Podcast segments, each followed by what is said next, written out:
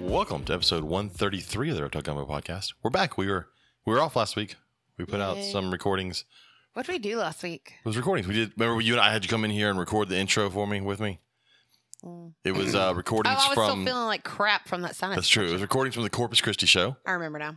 And then we had one from the Bryan College Station show, which we have more from the Bryan College Station show to release uh, next month. I went to my doctor today and got that taken care of. And Oh. then in probably two months, we'll release the ones from Conroe. That way, it gives us a, a week off every month. I uh I was watching Clerks That's three. what I'm saying. You went to the movies. That's right. You went and saw Clerks 3. Mm-hmm. Look, there's Brandy Quinn. Awesome. Was it good? It it's if you're a Kevin Smith fan, I was about to say, Yeah. did it? Did it is do awesome. did he it closes up the whole Clerks Yes. series. Be prepared. That's cool. You're gonna fucking cry, Oh, and then you're gonna laugh, and then you're gonna at the end towards the end when the real one hits you, you're gonna be like, yeah. You're like, that's love not what. I expected. It is. I love it. Oh, look, it's Douglas Ray White. It is his best movie. That's That's right. so great. Speaking of John Grant, we were just talking about your Friday Night Adventures, John. right before we came on. We'll leave it there. We'll leave it at that. Uh, let's go ahead and do our, our sponsor stuff before we go get too far. Katie, you ready? No, I'm not. Where is it? Oh, there it It's is. in your phone. It, well, it was really far down on the notes. And go. It's been a while since I've opened it. But if you're looking for a high quality PVC rack, look no further than Lone Star Reptile Racks. They offer a variety of sizes for all types of snakes, geckos, rats, and more. You can even order something custom. Shipping is available, or you can plan to pick up at a Herps Reptile Show near you. Visit lsreptileracks.com to reach out to Lone Star Reptile Racks and place your order today. Did you mention tortoise tables in there? I don't, but I can change it to include tortoise tables. You should definitely. I'm just saying that because I have to get a tortoise table now Okay. because my uh He actually has a really cool idea for one for my classroom. oh yeah with a little yeah. viewing window. Yeah. Yeah, I need to do that.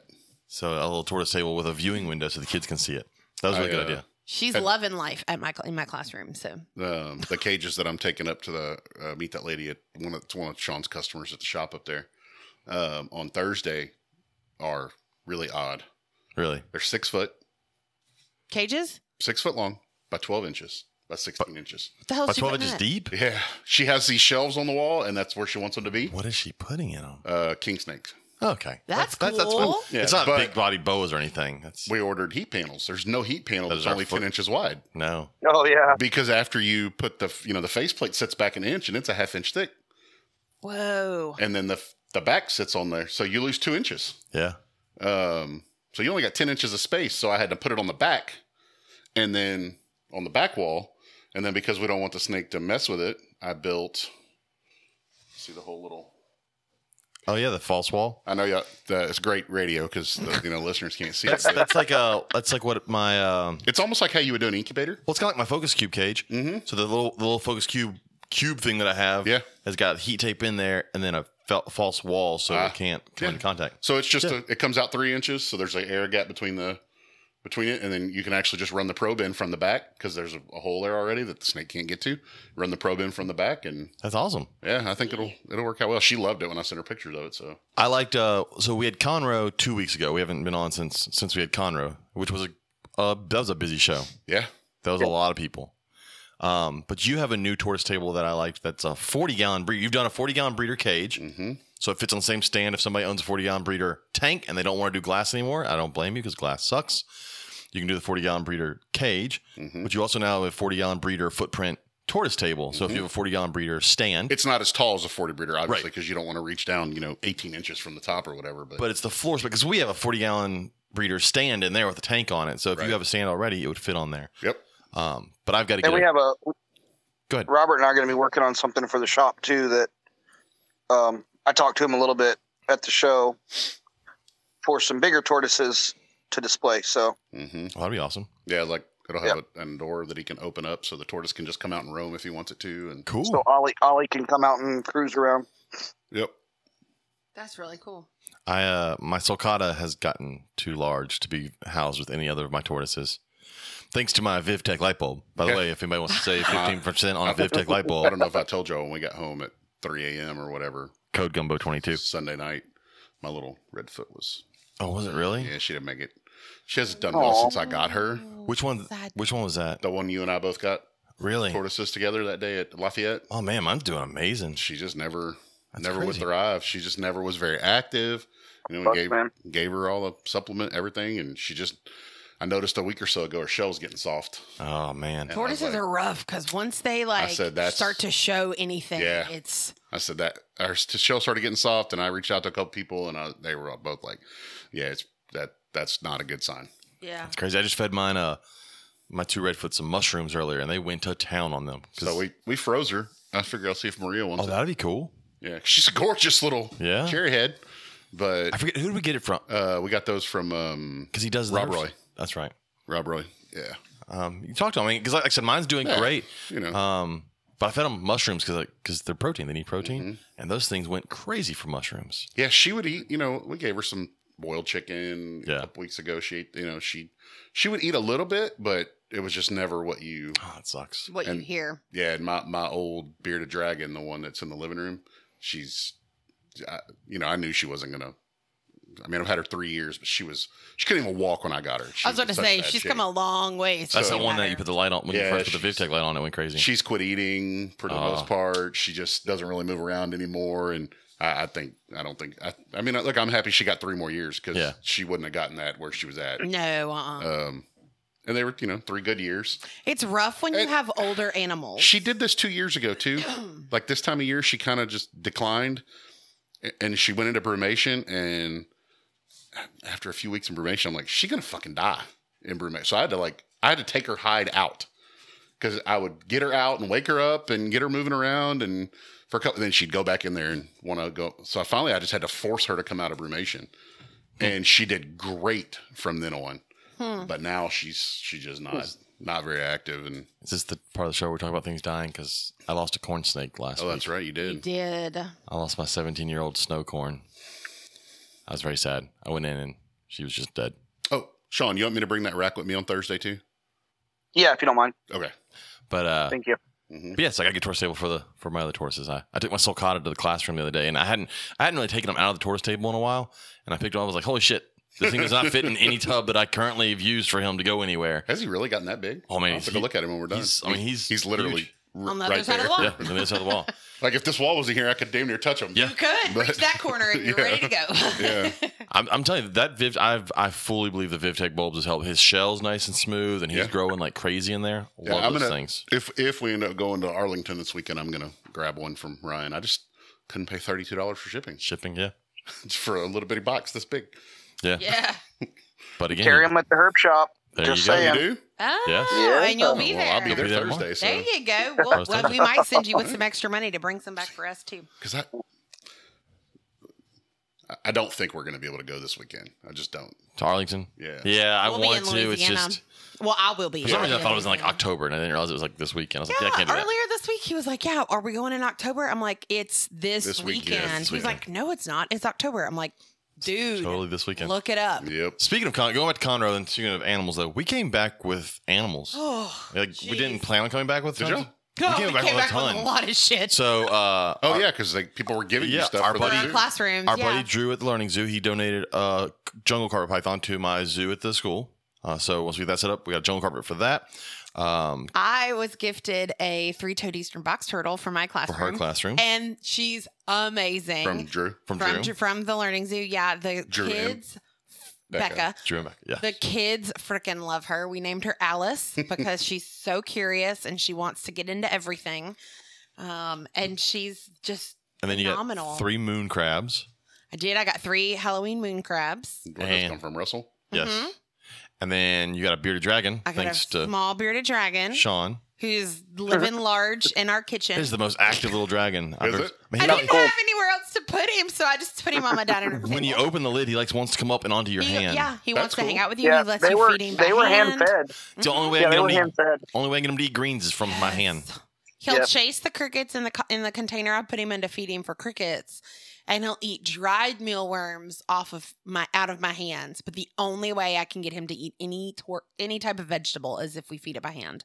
Yeah. I'm like, oh. That'd be good for the kids though. They'll enjoy. Oh, yeah? Get 'em Yeah, opened I want him to get a little bigger, and then I'll take him to the classroom because he's like maybe Oh, he's itty bitty. five inches with Itty tail. bitty. Yeah. but super active. Um, so, anyways, that that was uh That was a good show. You just had a show in. Well, you and Sean. 'cause Sean, Sean's here. in New Orleans. Uh, uh, I guess we need to. You know what? Hold on. Let's finish. Uh, I didn't do Sean. Sean's here. Let's you do. You probably don't have to pull him up. He could probably tell you the dates. no, I know I- Sean. no, Sean just knows no, what Lori- the next. Lori could. Sean just knows what the next Lo- show is Lori can usually. tell me the dates. Yeah. Sean's like, I know Waco's next. That's it. Yeah, I know Waco's next. And I know when Waco is. Waco is the 15th and 16th of October. That is true. Yep. Way to go. And then we have Pearland. right. no, at- no, Lafayette. You have Lafayette, Lafayette. after Oh, no, we have Lafayette. Then we have Then Pearland. you have See? Another Pearland. next show. See, Mhm. Lafayette is the fifth and sixth of November. There's Uh, and depending on when the Troy football game is, we may be there all day Saturday or just part of Saturday. There's this the only game on our whole schedule for the whole year that doesn't have a time. They just happen. Troy happens to be playing It's Lafayette so weird. in Lafayette during the Lafayette show. Oh, so y'all are actually going to go. So we're to gonna the Oh, go yeah. to the Oh, game. yeah. I can't Yeah. be. I can't be in Lafayette and Troy be playing football there and not go to the game. Let, let's talk about Lafayette real quick. What? So you guys booked that hotel that one of our other vendors. We, Oh, yeah, we I unbooked totally it. don't We care. unbooked it. Until I looked at the fucking reviews for that hotel Hello? last night. Yeah, oh hello? my god, Oakville. Those, reviews, are horrifying. I mean, I looked at where it was on the map, and I'm like, yeah, it'll be sketchy, but it'll be fine. I'm like Let's go. forty five dollars when every other hotel in town is 150 to 200 a night. Yeah. there's got to be something to this, There- it was it was another, a string of one star, and then somebody accidentally hit five stars. and but that then gives them a the review higher. That gives them like a 3.3 when you do that. They accidentally hit it because then you read the review for the five star, and it was like, no, don't go here. I mean, every review is like Yeah, it reads like a horror story. Like We could have like- had an adventure, fellas. Adventure. we may not have made it home. you, I don't know if you saw my comment under the Where's one, and I was like, of adventure? th- their tagline for this hotel should be like, "Do you enjoy true crime podcasts? Would you like to star in one?"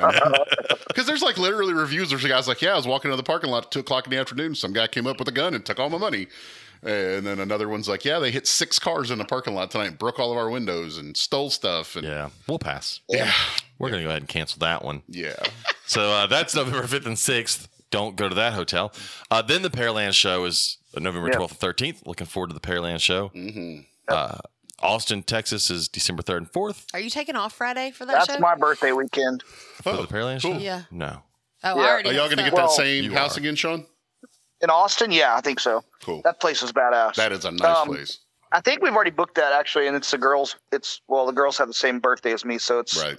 I'm I'm assuming they they might. I don't know. We'll see what happens there. But that's my birthday weekend, and then we have Slidell the weekend after, and then I won't see anybody till till January. middle 14th. of January. Yep. Oklahoma City, Oklahoma, January 14th and 15th. Yep. Longview, Texas, January 21st, 22nd. And then Conroe, back to Conroe for my birthday weekend. That's Conroe. So that is the future of the Herps shows. But the Herps show this past weekend, uh, I was talking to you and our buddy John Grant during the weekend. Y'all had a great Pretty weekend. show. Yeah, yeah. It was. Uh, de- shows have definitely got a little better. The last few have been a little better. Um, Yeah. You know, I think you know Sean had had you know the the stuff with all the crap with the marketing with the Yeah. Facebook screwing everything up. Well, and, and I Which still, is still not unlocked. and I- Really? I, still stand by Mhm. Damn, by gas being as low as it is. That's I mean, once gas can't got it doesn't hurt. That's for below sure. three dollars, people had fun money again. People were definitely No. had, felt like they had more expendable money this weekend. Yeah, yeah. And attendance was probably a little below average for that show still, but spending picked up and and and it's funny because people were freaking out because there was a Saints home game on Sunday, but every time there's ever been a Saints home game during that show, it's helped us because the people coming either don't care about football or you know could care less or whatever, and they they're there to spend money. So Yeah. we had a really good turnout on Sunday actually, so it stayed pretty steady all day. So it was it was a good turnout. It was it was a really good show. You yeah, know, Uh, most people that we talked to did really well, um, besides a few people, which I'm sure we'll talk about in a little bit later on the podcast. yes.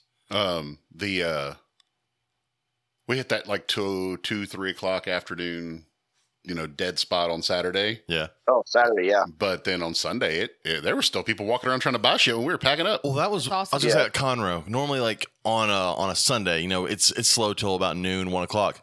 It was busy the moments the door opened on Sunday at Conroe, which was Yeah, it crazy. was. Well, so it that I don't know if you know they had us in the other part of the Alario Center. Yeah, I saw that on the map. Uh, I- and it's like Yep. half a mile to where we had to park the vehicles. so Yeah. uh, it's, it's a bit of a walk. Um, probably the farthest I've ever had to unload because it's the front doors are a long way, and then it's like this huge patio. yeah. I tried to Yeah. back on it, and they started yelling at me on Friday. So Yeah, yeah, you're not supposed to park on that favors here. they were Yeah. like, "Don't drive on the pavers." I was like, "Oh, it was an accident. I didn't mean to go over the curb." My bad. Oopsie. Douglas Ray White said they did okay. Yeah, I brought Doug his. I brought Tasha her wiener this weekend. Nice. Yep. Yep. Seems like a personal conversation. I made them a. Does it go with his Sean Sean bought the original one that I made for them at Austin because they weren't there. Um, so it's a Dachshund cutouts his wiener life, and so I made Tasha one that's slightly bigger. That's hilarious. Yeah. So So Doug- that's all- all I heard all weekend about how Doug's wiener was bigger than mine. That's all I heard all weekend. I mean, it could have been pickled pig lips. Yeah, Well, could- that was- that was- How did that you was not know they were pig lips? All right, so Douglas Ray White lives in bumfuck Louisiana, and so weird shit happens there. West posts- Monroe. Bump- Don't say Monroe. It's West Monroe. Yeah. Yeah. bumfuck, and uh, yeah. I've been there. he posted a picture of pickled pig lips, and I He I, got them from Fluker, Louisiana. Which is in is bumfuck I Louisiana. know. I'm just Yeah. saying. So I don't eat pickled pig lips, and I probably haven't seen them in a gas station since I was 12. Oh. right. So seeing the picture of where them, I grew up. seeing the picture of them, they look like lips. Yeah, but not But from the not face. from the face. else. I immediately knew what they were. I and think it that's was why partially many how he was holding it. It was how he Oh, was holding it, 100% how he was holding and it it. had a little bit of hair on A little on. bit staged of a So- picture. Yeah, Oh, yeah, a 100%. So we had, we had a, I, I kind of liked the way we were set up this weekend because we had um, Doug and them uh, right across from us. Aaron with the pet den was in front of us. Sean Bradley was with us, like right behind us. Um, so it was kind of fun because you know Yeah. when it was slow, it all you know, it was kind of BS and talk. And of course, uh, you know Aaron from Pet Den, he brings Willie that big scaleless corn snake. Oh yeah. Yeah. You know, he just sets Willie on a display and he'll be at the whole other end of his two or three tables or whatever, just talking. and you'll see people walk up and they like look at Willie and they're like, is he real? And then he'll move and you'll just see him like jump back because he does not look real when Oh, no. he just, it looks like, you know, it looks like he's a, pe- like a rubber snake. Well, it's like John Grant is setting up his uh, trailer that he's going to be taking to events and all, and he's got those two scaleless uh, rat snakes in it. Yeah. I, well, he got those this weekend. Oh, did he? Yeah. Those Everglades rats. Yeah, that, so those Yeah. would be really cool. Yeah. Pretty sure Sean's, Sean has initiated that too because Sean saw him. Oh, yeah. And then, oh, you did because y'all were, the guy brought him over to you at my table. Yeah, And you're like, did you show those to John Grant? yeah, King walked over with him and he said, I guess he, I don't remember who he was trying to sell him to. And I said, Did you show him to John? And I yelled, John Grant. And uh, he comes looking and John's like, Yeah, I'm getting them. I'm like, I figured you would. Well, then- They're cool. someone else had a big scaleless Texas rat that was Mm-hmm. gorgeous, like a deep red one Yeah. that they actually bought from him as a baby, from John as a baby. Yeah, like Um, three years ago. Yeah, You know what we never talked about was what happened at the Bryan College Station show. I held my very first Texas Indigo. you did. Oh, Yeah, that uh, that uh, our friend uh. Reese That's a brought fun up. show. Yeah. You know That's why cool. we didn't talk about it? Because we had the next week off. Oh, that's true. That was true. Yeah. No, the That- next week y'all y'all had Travis on. I wasn't here. That's what it was. He wasn't here to bring it up. Yeah. It had been brought up. But yeah, I've never held a Texas Indigo, and that was really cool.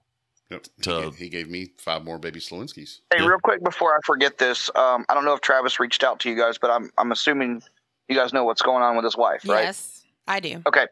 So Travis reached out to me about doing an open call um, to see if people could do could help with a blood drive. Mhm. Um, to see if we could get matches for her blood type. Mhm. So once he gets me all of the details, we'll post that everywhere and, and share that. So Yes, because 100%. it looks like she's going to need a kid, kidney transplant. I so told I told him to reach out to you.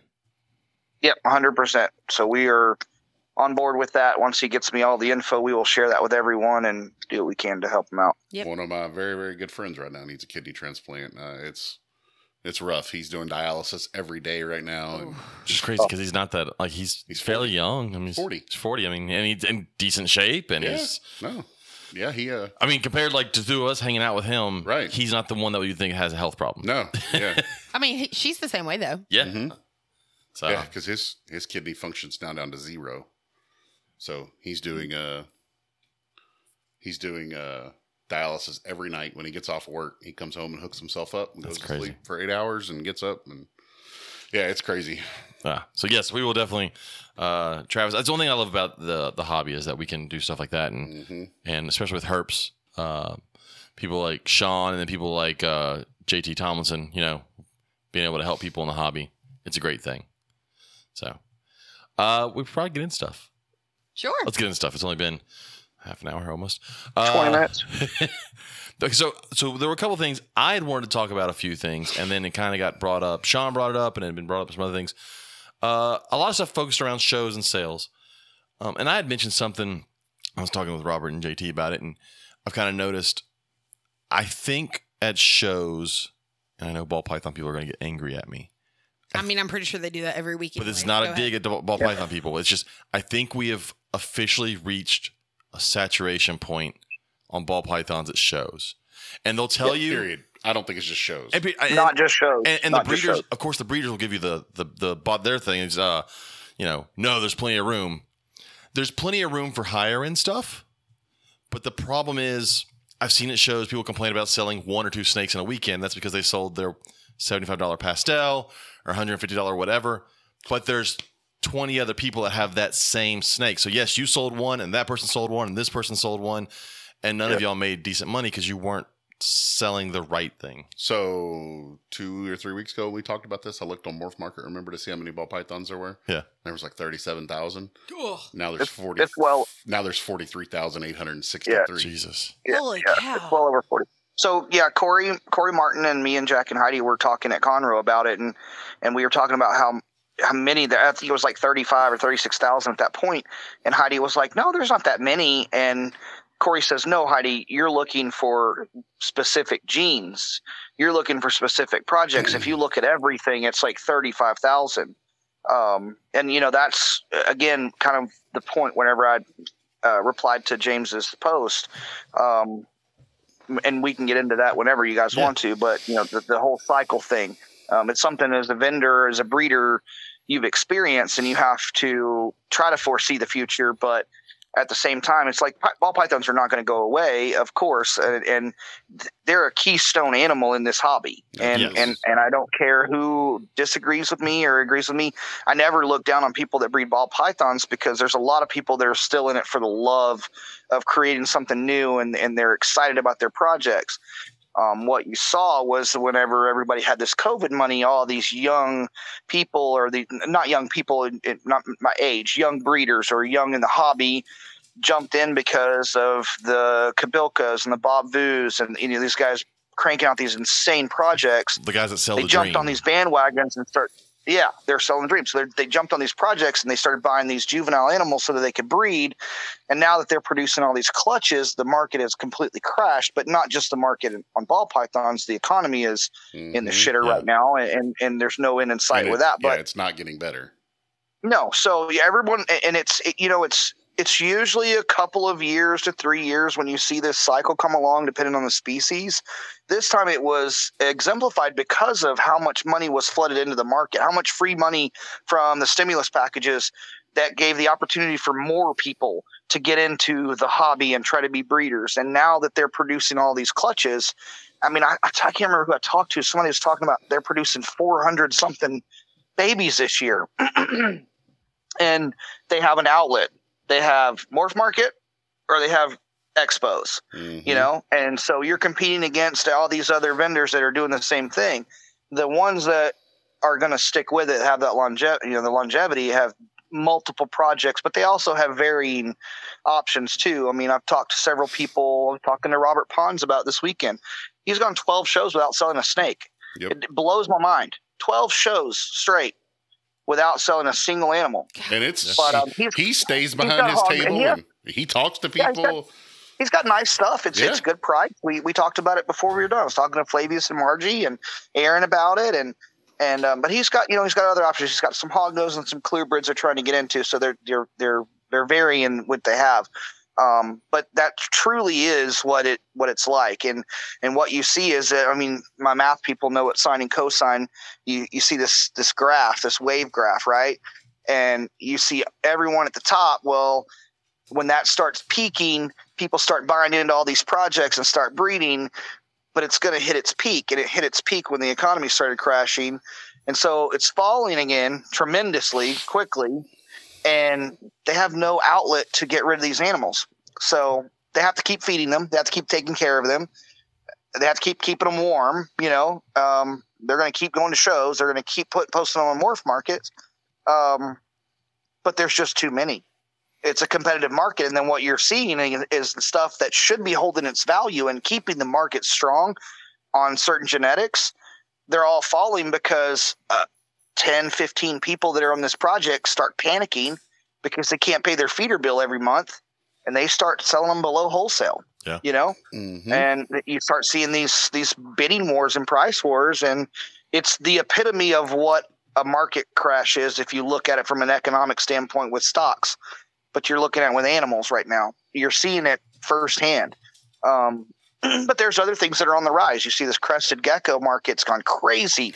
Uh, you know, with the axanthic and the lily white axanthic that was posted for saw that. 36 grand, and uh, you know, but that's that's also a foreign market trade because Mhm. the people that were in Vegas that did 400 grand at that show, you know, from what we've where we were told was it was a bunch of uh, people from Korea coming Yeah. and buying those.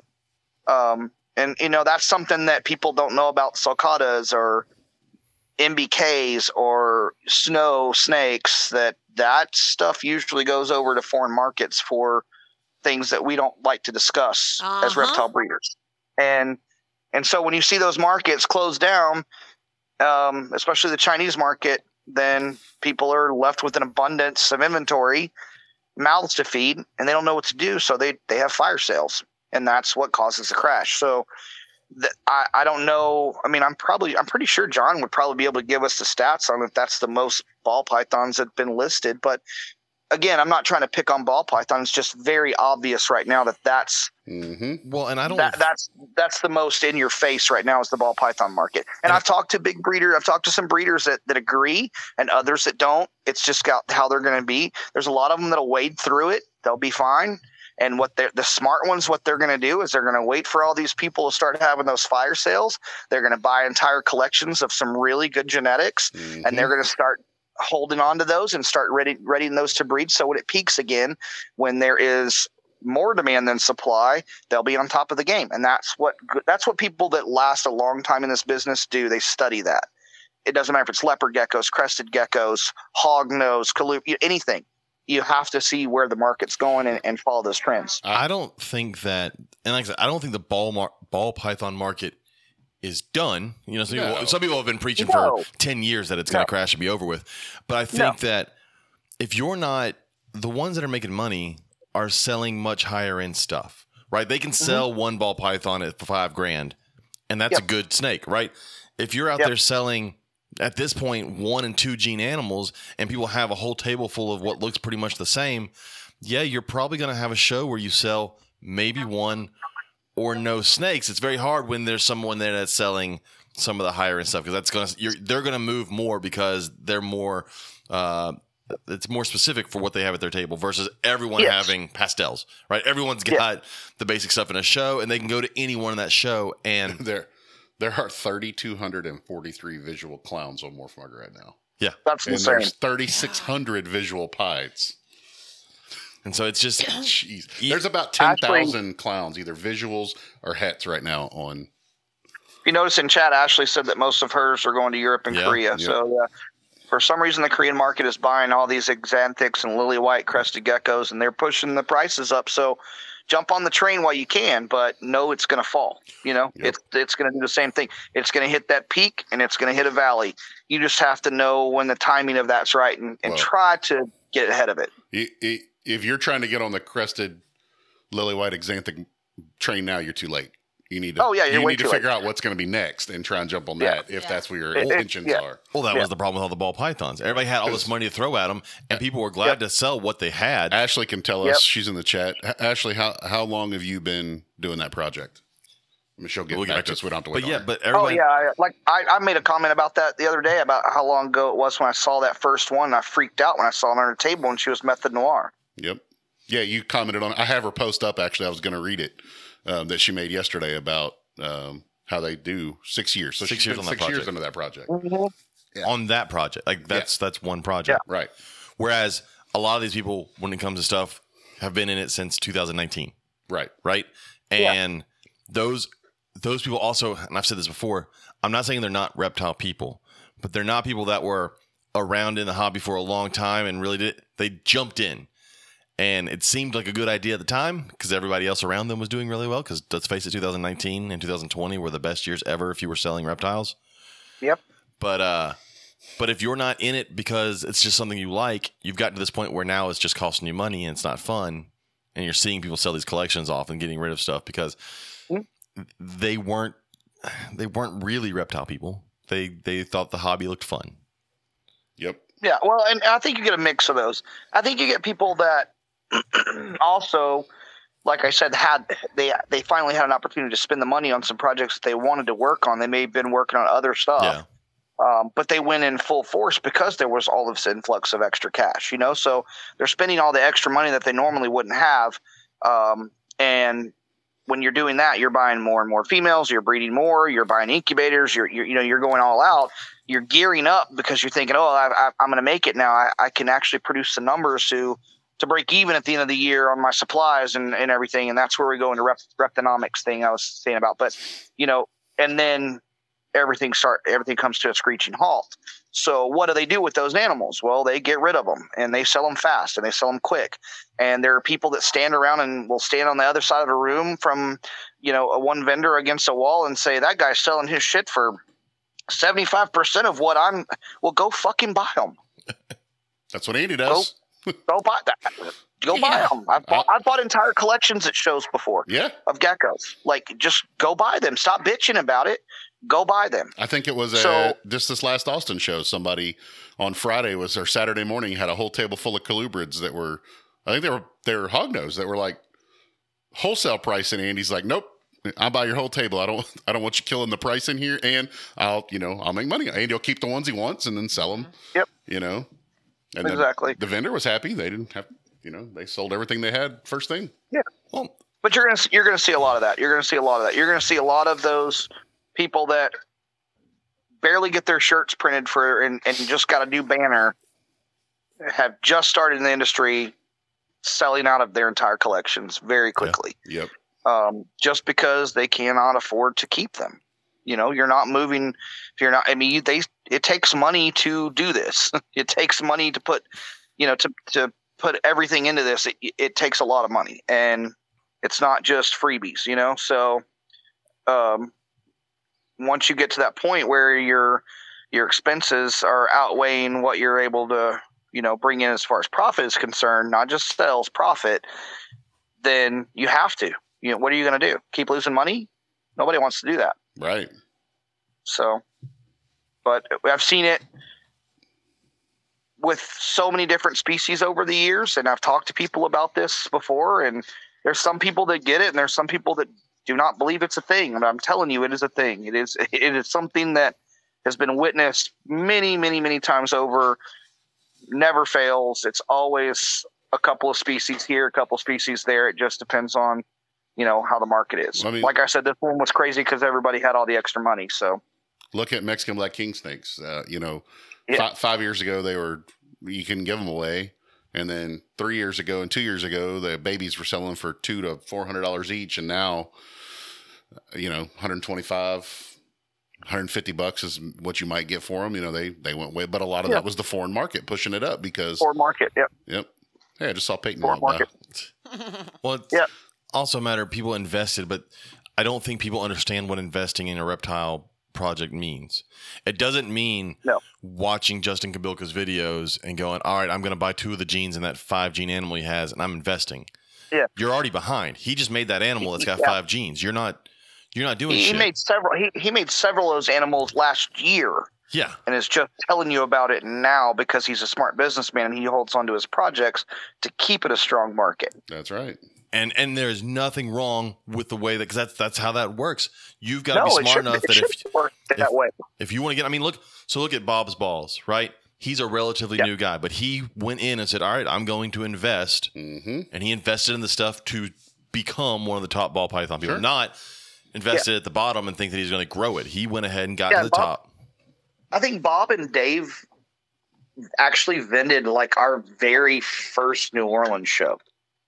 But David was doing blue tongues. Levinson, Yeah, crazy yeah. ass. Uh, he was doing blue tongues more than anything at that time. And uh, but like Bob's been around for a bit, but you know he Bob's a marketing genius too. He Oh, he's, yeah. he's Yes, he's funny as shit. So I love Bob. But again, it was something that he's built to get to the point. You know, it's not something that's been overnight. And the same thing with Kobylka. It's not something that was overnight. You know, no, he, Um, and yeah, Kobylka's been in early when it was, you know, when they were paying however, however much for a pastel and it was ridiculous, right? Yeah, and you and you see this time and time again, and people pop up and and they're like, "Where the fuck did this guy?" Well, that guy's been doing his work. He's been putting in work for a Mhm. long time to get to this point. Yeah. you know. So here here's a great example. the guy that produced that Stormtrooper ball python a few years back. Yeah. Yeah, I remember that one. Name his company. I don't even remember who it is now. Yeah. Nope. Nobody. well, I mean, it I'm was the one who's random googling fucking thing. stormtrooper. And, and you know what he because I don't know what it is. So I, I don't even know who that guy was, but it came out of nowhere. But they released all of the G, like they gave, they started selling them as fast as they could make them. Ashley, how do you say Uh, JD instead of- constriction? Restrictors. Yep. Period. hmm But I mean, again, you, that that stuff gets flooded in the market, w- just like anything, you know. So look at the look at the palmettos, the Yeah. corn snakes. Uh-huh. When Travis brought that when when Travis Whistler bought that project, I went to one of the Central Kansas shows, and this guy had Central Kansas was a small show. I love Robert Burnetta, but it's a small little tiny show. It's like one of each type of species kind of show. Um, but Travis had a fucking like Tinley Park setup. Like he had this like 40 foot fucking banner with lights all over it and everything was in baskets and all these palmettos and all it was insane setup and he, I think he was selling for like twenty five hundred dollars a piece at that point. Dude, I want one of these ball pythons. No, go ahead. Go ahead, Charles. It's so cool. There's only one. Stormtrooper has only been produced one time. So Yeah. Yeah. But that got released, and nobody knows what to do with that project. You know what I'm saying? Like now you're you're stuck with that. But again, if you can't replicate it and hold on to it, um, we used when we were doing leopard geckos, we would produce something and be like, you know what, that's pretty cool. We're going to keep that in our projects. We're going to try to line breed this. We would produce five or six generations of one type of leopard gecko before we said, you know what, this is something that's a little little different or something like that. We never produced any new genes. We were one of the first to produce like um, the super typhoons. Uh, but again, that was from that was lucky as shit because I got two triple het parents and produced it my first egg. Um, But see, that's a project. That's an actual project. You took time. You Yeah, bred yeah. out multiple generations. You didn't Yep. breed two snakes, get babies, sell babies. That's not a project. That's a breeding. Yeah. well, well, and- and, and then yeah, go ahead, Katie. Well, I was I'm I'm still focused on the stormtrooper. So the pattern hasn't been replicated. But the black and white python Yeah. that has been that's what It's an exam thing. I want a black and white Well, python. Yeah, but they turn Well, brown. here, here's the thing. thing. Here's the thing with ball python genetics, and ball python guys will get all pissed at me. There's probably 500 different names for the exact Oh, yeah. same hmm. Oh yeah. homozygous hmm. traits. Yep. Yeah. You know, everybody gets there's certain ways to get because we have no fucking clue how genetics work. We really don't. We really have no. We don't. We don't know as much as we think we do. We honestly don't. So, like fat tail geckos, for so long, the genetics were considered to be like leopard gecko genetics. But where do they fucking come from? Yeah. They come from fucking Africa, where ball pythons are. So their Totally their different. genetics actually work more like fucking ball python genetics than than leopard gecko genetics. Um, but I mean, even even the big names like Ron was was throwing out new names for stuff, and that's marketing. That's marketing. It's marketing. Uh, and and we got in arguments with Ron about stuff like that. But he could go to Japan and sell them for fifteen thousand dollars when we were scrounging to sell them for a hundred bucks in the United States. You know, same exact thing. You know, so it just depends on how long you're willing to hold on to these projects. Now, with ball pythons, again, you're looking at mass production of all these different genetics, and everybody's chasing that new thing, which is the probably the only reason why people still buy imports because there's you know bound to be something new, right? And Yeah. there's always something new that comes along. But a lot of those guys that are been doing it, like you said, they're projects. They've worked with it for years and years and years, and they've seen something a little different here and a little different there, and they've kept it to themselves, and they've worked out all these lines until they get to their final, you know, product. Um, but again, you have to stay ahead of the game, not behind it. If you jump in now, like you said, you're toast. You're not going to be able to compete. Yep. Well, that's why I tell people you need to find the reptile you like. Find the reptile you Right. like. If it's ball pythons, that's fine. You like them, breed them, whatever.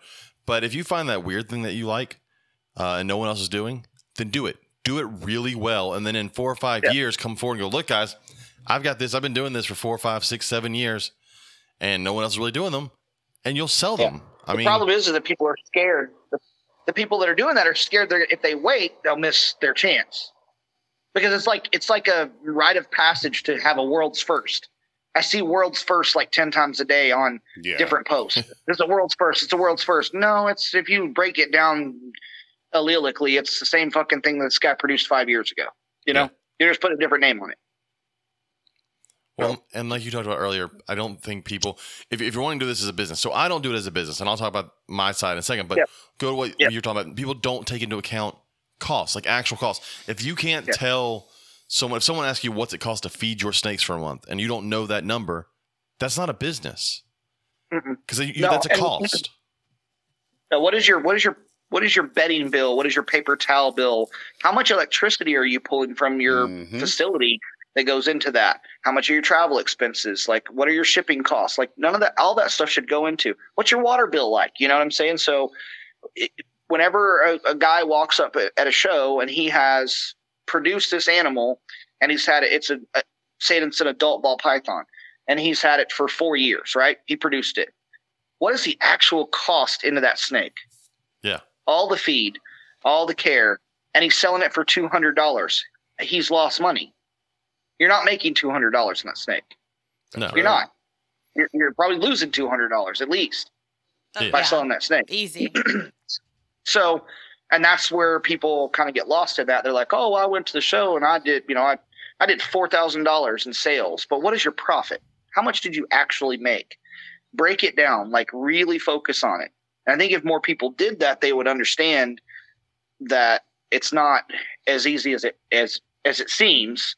Because they'll brag about, I made four thousand dollars this weekend. Well, that's just going to make the next guy, the other guy that wants to get into it, jump the gun and jump into the same projects you're doing and saturate that market all over again. So, like, breaking down the numbers is something that most vendors and people really need to look at. Like, like that's why I said it's reptinomics. You you're looking at what it cost you, just like any other business. Like you said, you have your margins, right? You have your your profit margins that you're trying to to reach.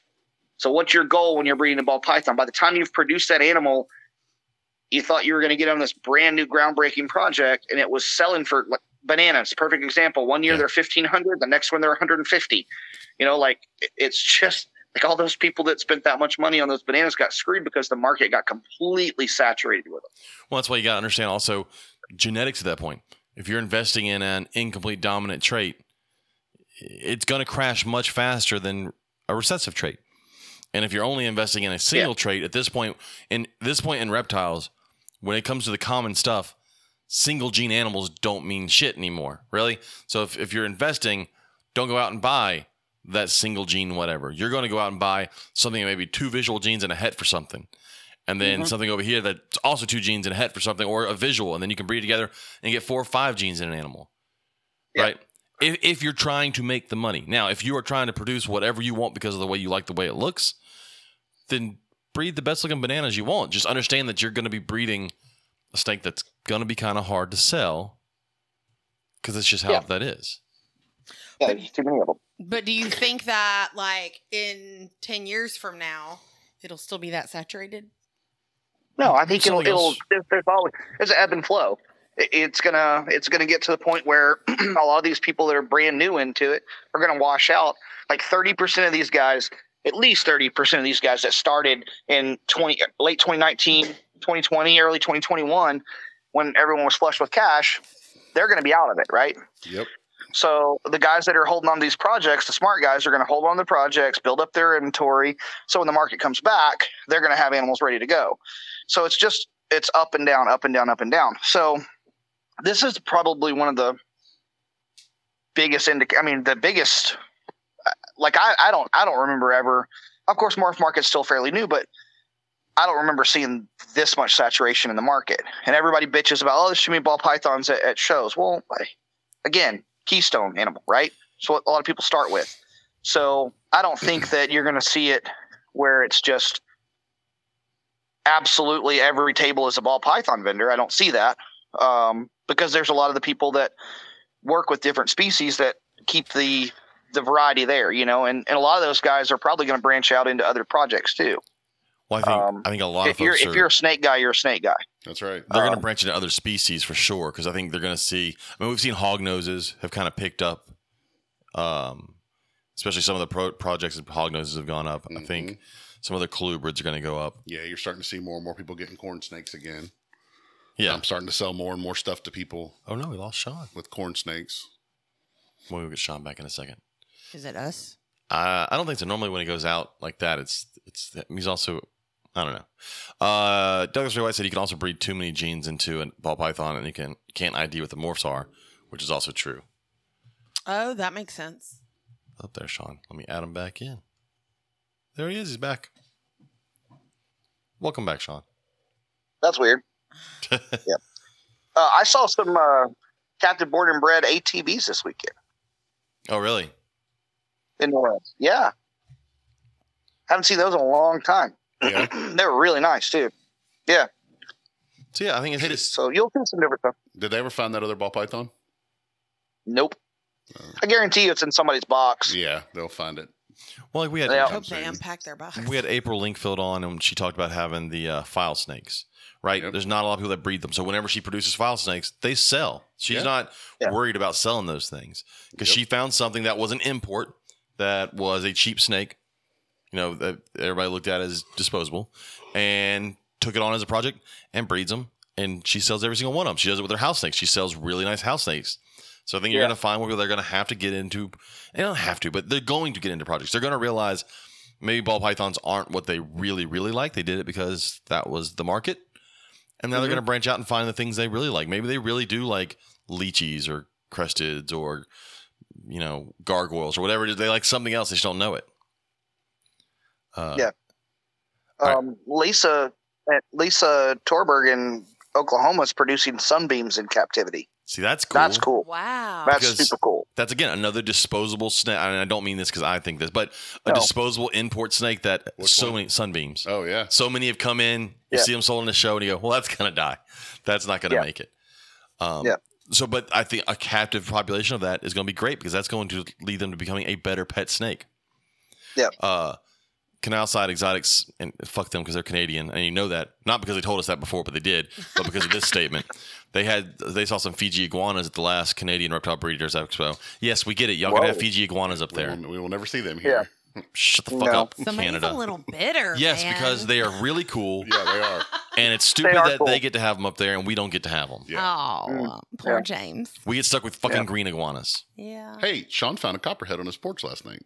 Was it Yeah, on nice right, one. Oh, that's right cool. out there where you go to smoke?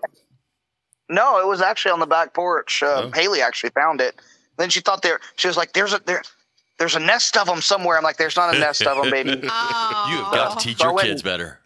Yeah, so I went, well, she thought she saw one go under a chair and another one come out from under another chair. So I flipped everything over and it was just that one. She Um, was nervous. I went and released it. So, yeah, that's the first snake I've actually seen here. They've seen coach whips and rough greens. And, well, we did find um, a little rough earth snake in the house. Well, Lori, Lori found one. That was funny. but that uh, was the fun. one person who No, you don't want to find a snake. well, yeah, yeah, exactly. Uh, but there's supposedly supposed to be canebrakes out here. Um, That'd be cool. close to OSR, like down the road from me. There's a, but I, I, I don't have time to go look for shit, you know. So Last time I was there, It I looked on me. um um I iNaturalist, and there's several of them have been tagged in your area right there.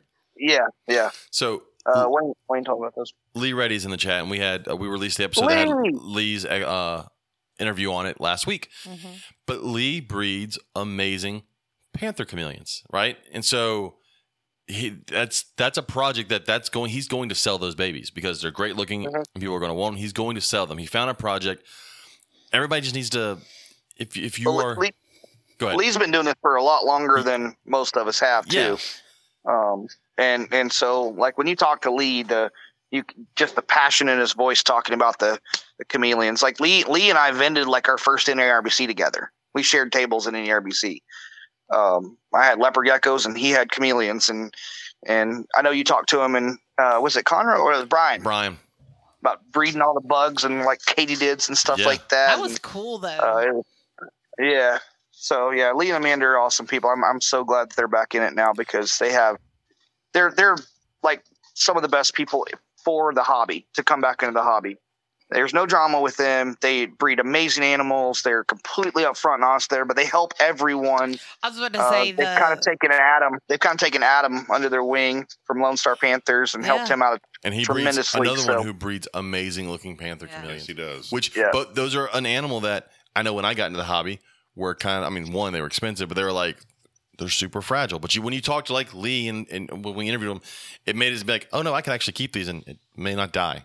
oh yeah Lee was the Lee was the person that convinced me that chameleon ownership and propagation wasn't as bad as it was was cracked up to be. So you know, so um, I ended up producing some animals from Lee um, in my house. So you know, I mean, it's like now I can use that knowledge to. We do that at the shop too. We have we have some really nice panthers at, at the pet store, uh, and we're very upfront with people about it and um, it's again but our but our husbandry has changed because of technology and and things we've been able to talk to with people too you know like um, keeping has has advanced over the past 10 years tremendously Oh man, yeah. um, our knowledge of taking care of animals the right way and we still don't know everything but we're getting better for sure I just want to give a shout out. It's, it's Reddy's Rainforest. If anybody wants to look up Mm-hmm. their chameleons, Reddy's Rainforest.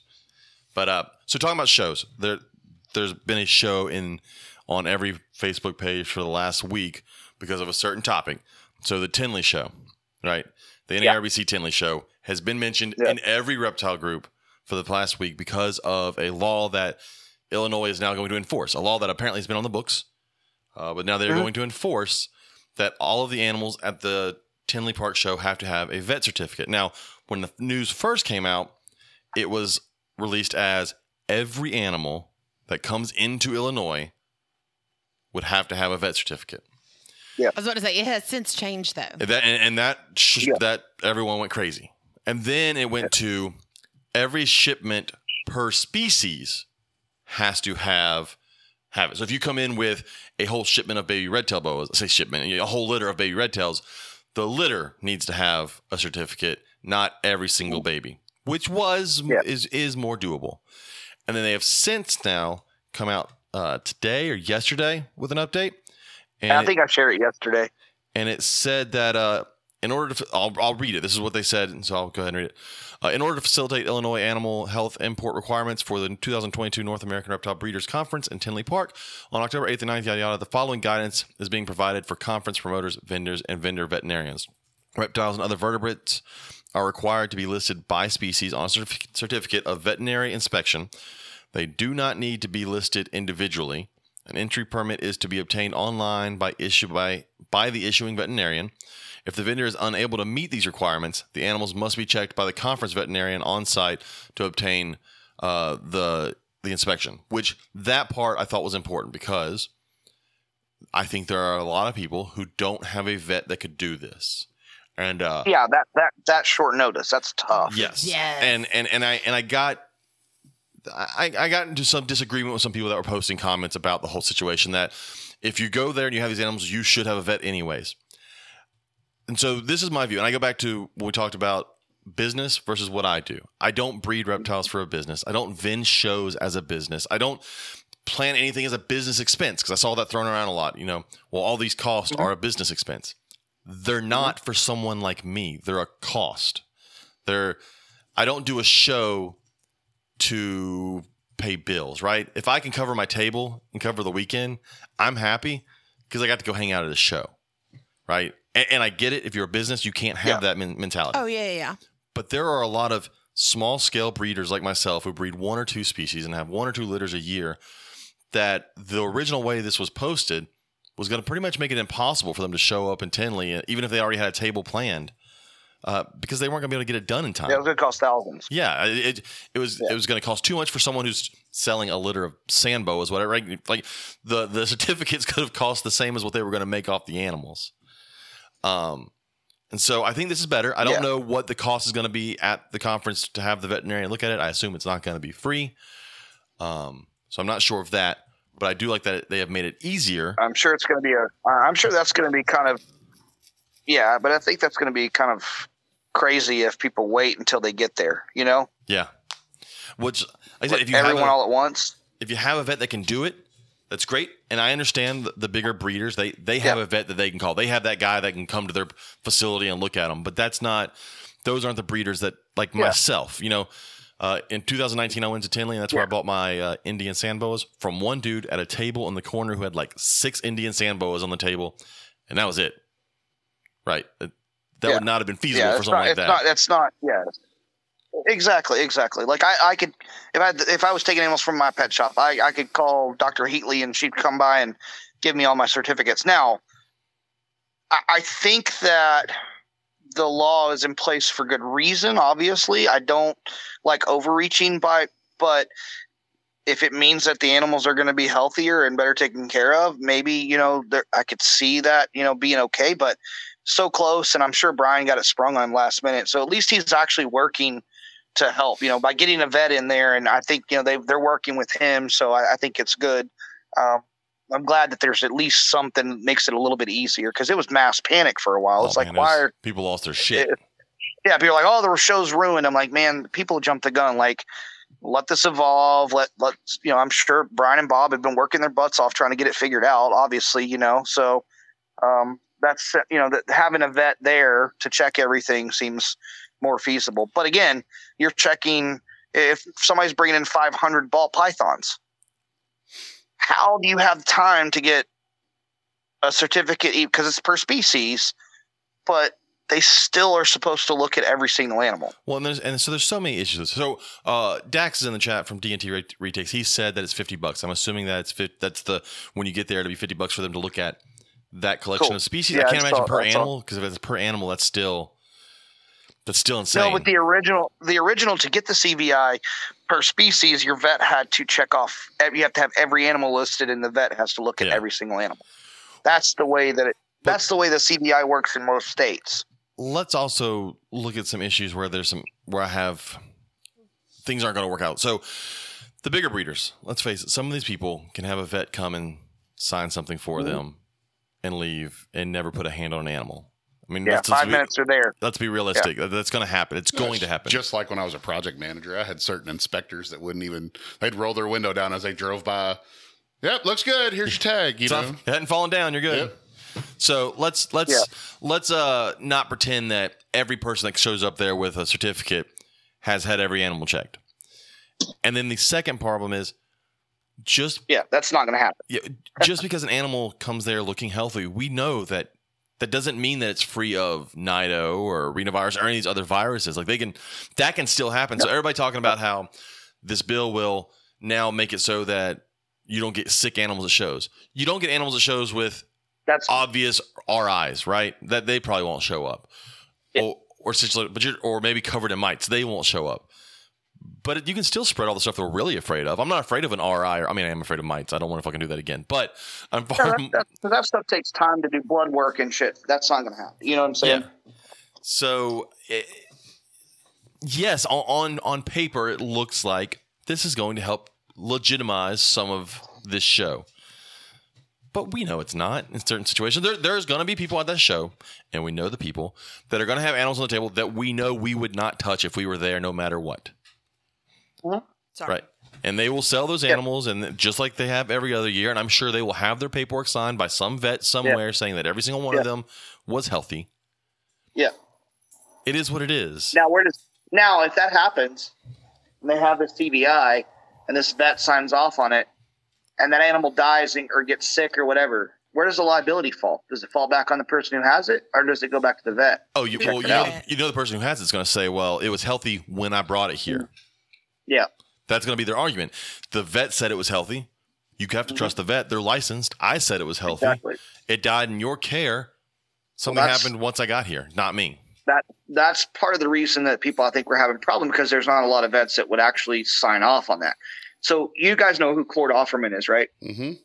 I know. And- and- so- so Cord and I had a conversation a few weeks ago. Uh, we had a friend reach out to us um, in Austin that had a, I think it was a gaboon, may have been a squam. I think it was a squam that had an RI. Frantically trying to find a vet. Vet's not, not a single vet in the entire Austin, San Antonio, Dallas, Fort Worth area would touch the snake because of the liability. Because of the Oh. It was liability hot. of, of treating a Oh, I didn't know what a squam was. yeah uh, of treating a venomous snake. I was gonna Google it Those are the because ones that's that- what I do. So- Alexander has the bright color little. Yeah. So Yeah, his yeah. his oh, his okay. comment to me was that his comment to me was but besides the investors and the partners in the vets business is the insurance companies they would drop them like fucking instantly if Mhm. they found out that they had a venomous snake in their doing lab now if they go on their own and they do a house call then they chance losing their license if they do get bit because they're not covered by their insurance and their investors don't know about it so again that's where this is something that's interesting is I think that a lot of the vets weren't willing to do that because of the liability. If they really understand the liability of signing off on 50 wild caught Florida iguanas, health checks, you know what I'm saying? Health certificate. Like, what happens when they die and somebody just crazy enough decides to sue the person or the vet who signed off and said they were healthy? What are their insurance companies and, and partners going to say then? You know? Yeah, that's a So lot of information to definitely think about. Yeah, it is. That's a lot of thing. That's probably something that a lot of people haven't thought about because there's a lot of people that's like, oh, I found a loophole. I can just do it when I get there, or I can have my buddy that's a vet just come by and I'll give him my list and he'll fax it back to me or what it faxed. Did I just say fax? Yeah, not fax. Email it back to me. Yeah, hey, people fax. still So, fax. People still my- send fax. But Yeah, well, some vets offices actually still do. So you see, uh, like, where does it end? Like with that. So I mean, I, I think that's it's since it's only two weeks from the show that it's going to be a little madhouse for the first one, but hopefully they'll get it figured out because you know that show needs to go on and it needs to have good people there. It needs to have good breeders. That's a you know it's a great great show. So which I still haven't been able to get to, but um, it's one of those shows that we really need. You know. And D and D just sent me a message. They sent me the post from uh, RBC where it says health certificates will be fifty dollars at show. That's all it says. So again, I'm I'm, ass- I'm assuming that means the one per species. So if you have multiple species, I would imagine that's a fifty dollar per But per is, species. species. but is okay? That could get so pricey. there. Look, but if they- you have but if you have 20 vendors show up to this vet on Friday for setup and they have 200 of this and 200 of that and 200 of that, how are they going to do this? yeah. Yep. Logistically, it's going to be a nightmare. Well, and that was my next question was are they getting cleared when they get to the show? Like there's a vet there that will be clearing them or they have to bring them back? That's that what it them? sounds And like. when they Because get, it sounds like when they get there, and like you said, logistically, it's when they get you there. have one person checking everyone, holy shit! yeah, that could you in and of imagine? Could could you imagine Mike weekend. Wilbank showing up? Or I mean, could you imagine if Triple L? I mean, Yeah. Triple L, I'm sure will show up with their signed papers. Uh, but imagine if Does Triple, Triple L do Tinley? yeah, imagine if Triple L Okay. showed up to have Tinley do it. I mean, Triple L has I don't know There- how many species on their table. Oh, probably. They probably have 150, 200 species Yeah, at least. So, so like all col- like all different types of colubrids, each one, colubrids. co- whatever, each So one you're would, talking- would have to have Yes, each each species. Damn. Yeah, you're talking five to 10 grand. I mean, even just somebody like Russell. Yeah. I mean, Russell has like all Yeah. these different species Yeah. on his table. Which is again why some Yep. of these larger people will show up with their certificates, and then you, I mean, you just have to question: Did a vet check all 150 species? Yeah, what's the wh- how valid are they? Yeah. you know? God. I mean, but with that being said, that vet's license could be on the line. hmm Exactly. That's what I was bringing up the liability issue. What happens if something goes wrong? You know, they get a health cer- certificate on a on something that has NIDO or IBD or something. You know, like Lee Reddy just posted. Well, I was gonna I was gonna do the first one up there. okay, Where he's talking about um he gets the point of it, but if you run a show like Shawn does, where he and his crew walk around checking tables, and not just Shawn checks tables. Uh, if I see something, Robert sees something. If any of the vendors see something, we say it, and, Vendors, and yeah. it's and it's not to be a snitch on somebody. That's not the whole goal there. But we know what can happen to a show if you let too many of those things happen. hmm right? And so, and it's hard for Yeah. Shawn to see stuff. So sometimes stuff is not there on setup, and it shows up there at noon on Saturday on a table, and he didn't see it. Peyton, yeah, Peyton's done a great job of that recently. He's he's done a really good job of catching stuff that I've missed. Or, but I mean, like I said, like you said perfectly, other vendors they'll come to me instantly and say, "Hey, this something doesn't look right on this table," and I'll go address it right there. But Yep. you know, I can't catch everything. Well, in the next comment that he made, it said that he actually knows very few vets that know chameleons, that actually know the species. Yep. And that wild caught reptiles and chameleons can carry bloodborne parasites. So how are you going to know if they have that? Uh, there's going to be 500 wild caught Florida veiled chameleons there in tow case. There's and Uh, there's, they are. there's gonna be mites there just because it's Mhm. the nature of a show that big and how it is. It, it's gonna have so like to me, it becomes I don't know. It doesn't serve the purpose I think that it originally was written for, unless the original purpose was to try and get money for the state, and these are just all permits for the state. Which, trust me, I'm from Louisiana. That's how they do shit there. Yeah. So, The it easily- politics are fucking Louisiana.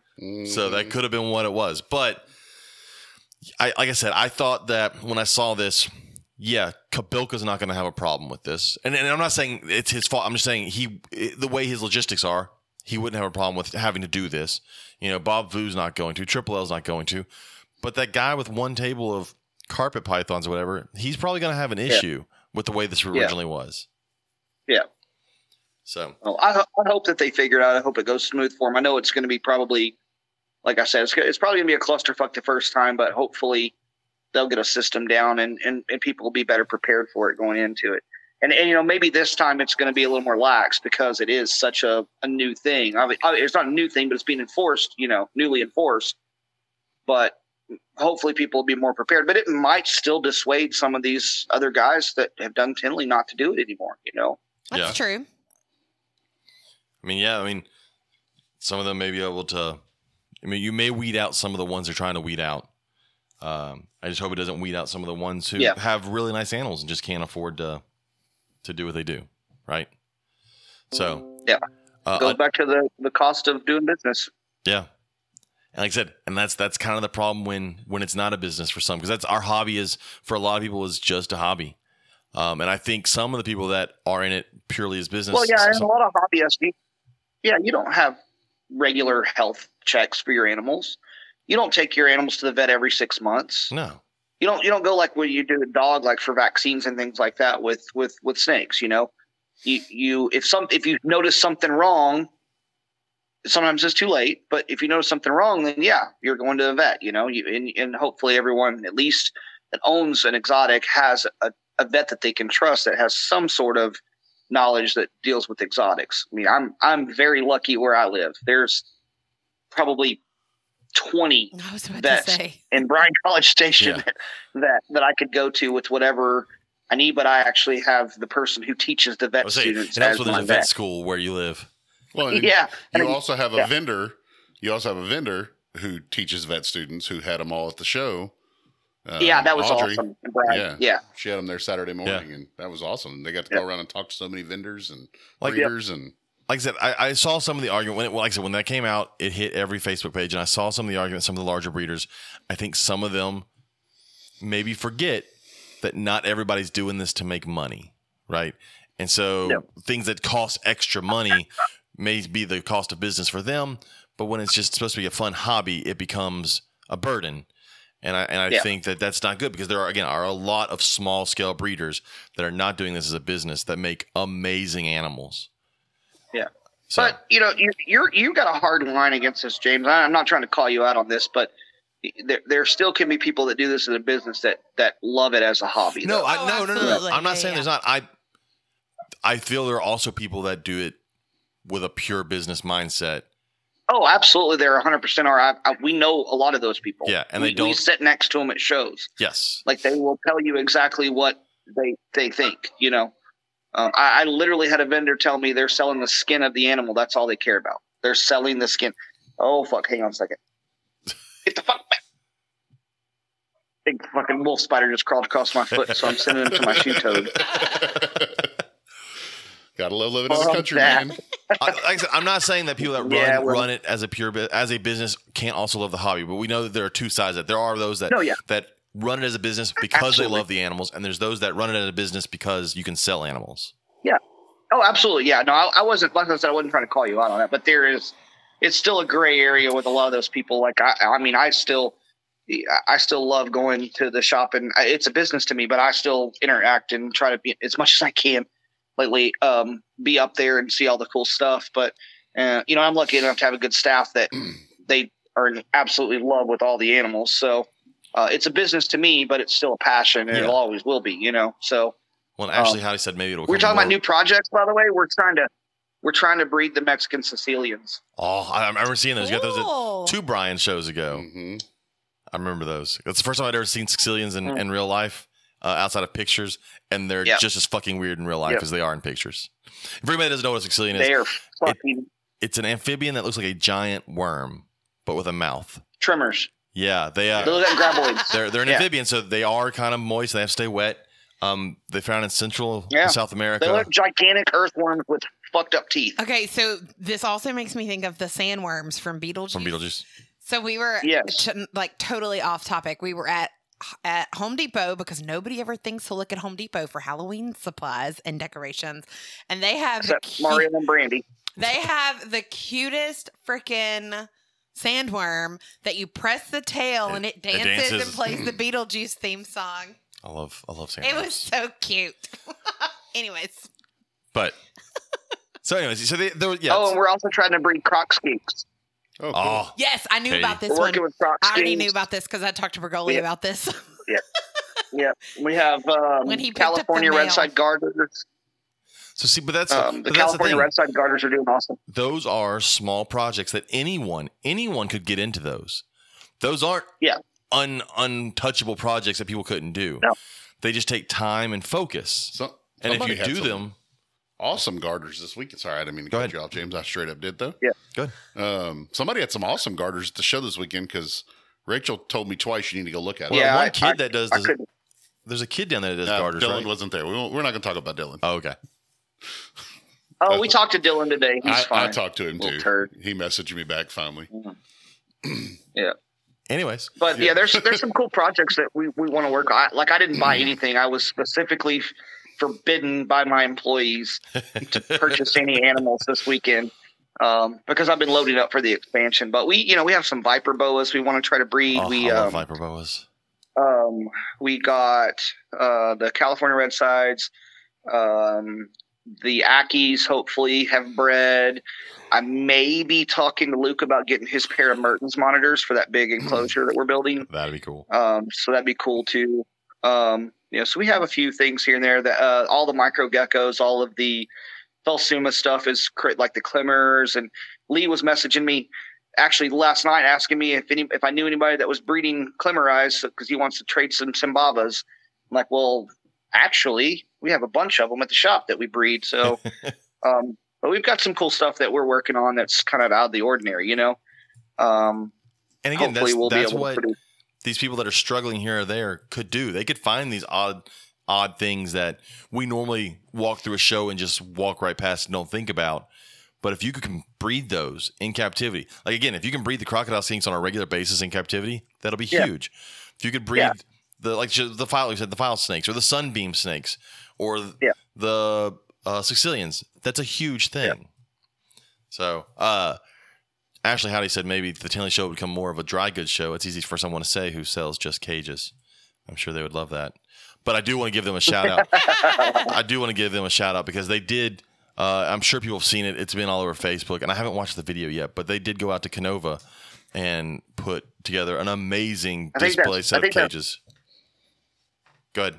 I think that's James that said we have 22 klemmeri eggs. They're still laid. Jesus Christ, that's a lot of little li- So, lizards. um, I was about to say, what but is yeah, that? that's stuff. I mean, I started breeding green anoles when I was a kid. And then I went to leopard geckos, and I bred leopard geckos like in mass. But you know, I I loved it, but it, it became an absolute chore, especially after back surgery and. Like Lori and my kids were, I mean, we, we were producing over a thousand leopard geckos a year. There's- it was Amanda, Amanda nuts, Reddy is trying right? to trade with you now. Yeah, they've been trying to trade. Yeah, she wanted. She, that's what Lee was messaging me about last night. So we'll probably have some Sambavas in the in the store pretty soon.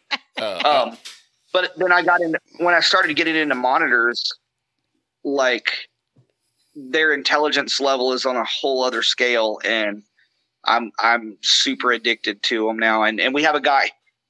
We're probably getting Kimberly Rocks. Shut up. I think I we're getting like a pair. yeah, we're getting a pair of Kimberly Rocks.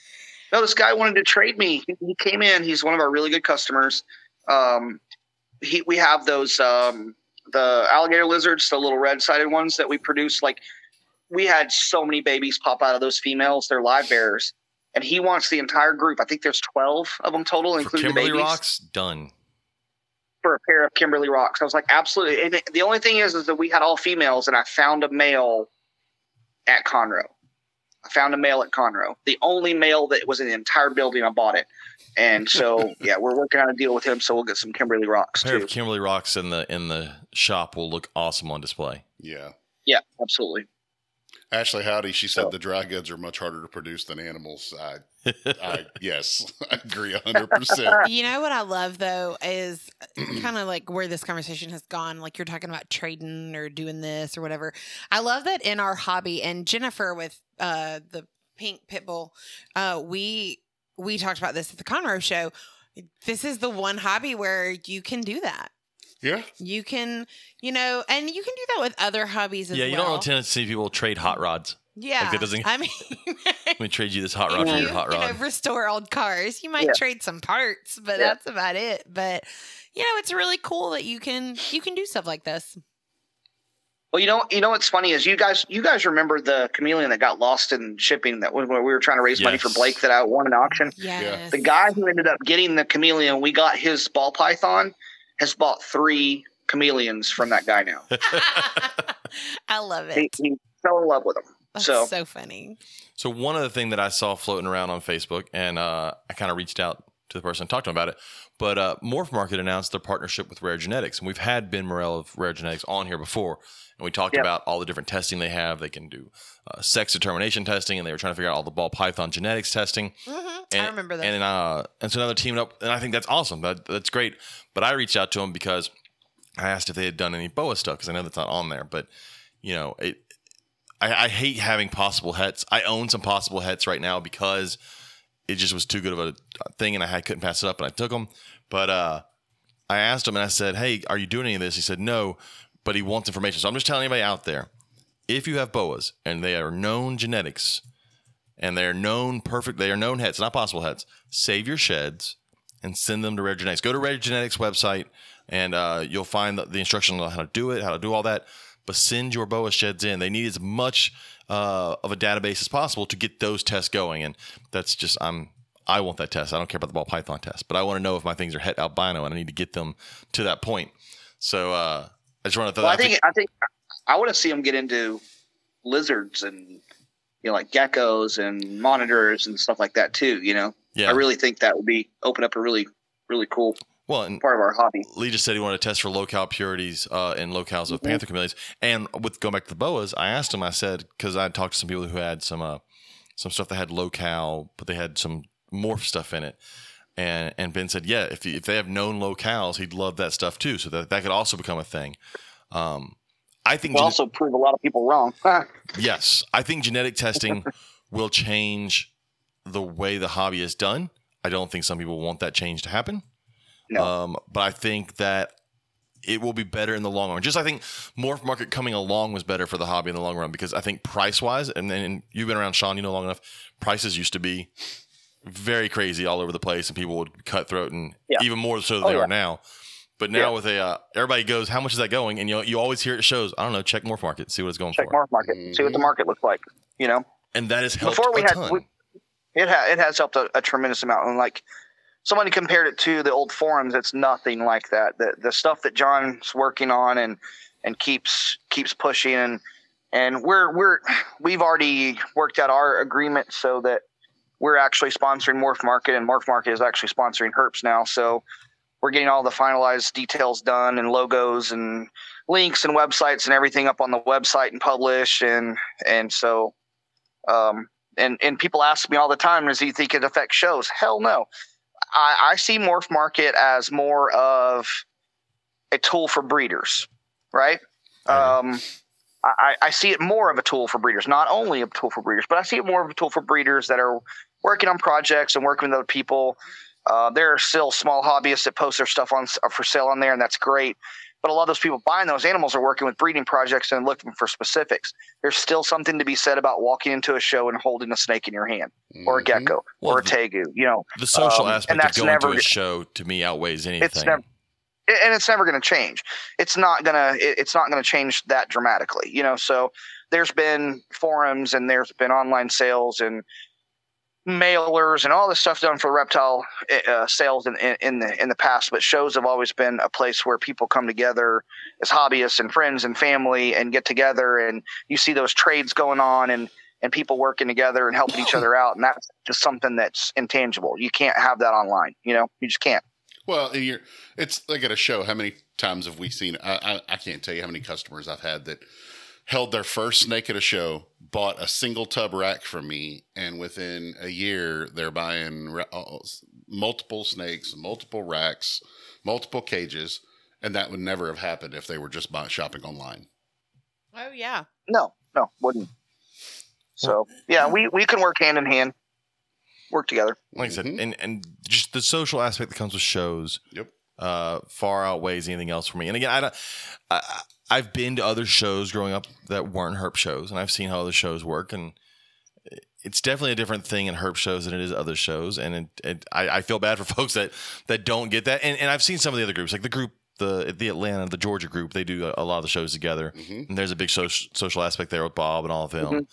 Um, I feel bad for the folks that just go to a show, sit at their table, and then go home, and they don't really interact with anybody. They don't go out and hang out. It's like the one day shows up north. Yeah. I don't get it. Or I would hate a one day show where I don't where I'm just going to sell stuff and going Yeah. home. or the ones that only stay Yeah. till noon and then pack up and leave, right, Shawn?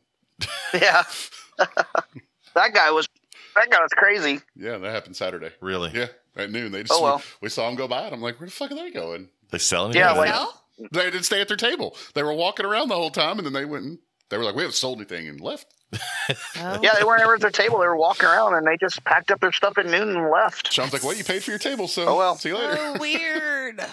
Yeah, I mean, whatever. yeah. the first herp show I They did. didn't. I mean, they walked around, but I, they didn't talk to anybody. They didn't That's like so interact. with They didn't them. talk to anybody. No, they barely it talked to us. It was weird. See, I, I could have almost done that the first show herp show I did because I sold 95% of my animals to Andy before the doors open. Right. And I sat there with four or five animals on my table the rest of the day. And I got down to the end of the day and I had Yeah. one snake left. And I was like, Shawn, I'm not coming back tomorrow. I have, I have one snake. I'm sorry. But, um, Yeah. So I, I had made a post earlier about some, if anything that people have seen in the hobby and they want to talk about. That's how Shawn brought up the reptinomics. I was like, it'd be great to come on because it's kind of what we wanted to talk about. Um, So I'm- it's- go ahead. Well, I was gonna say, uh, Amanda Jax, and Lee it was must be like Matrix. BP Matrix. Okay, Amanda and Lee must just be like sitting on their couch, hanging out next Sorry, to each Dax other. was asking who it was Yeah. that which is left. cracking me up.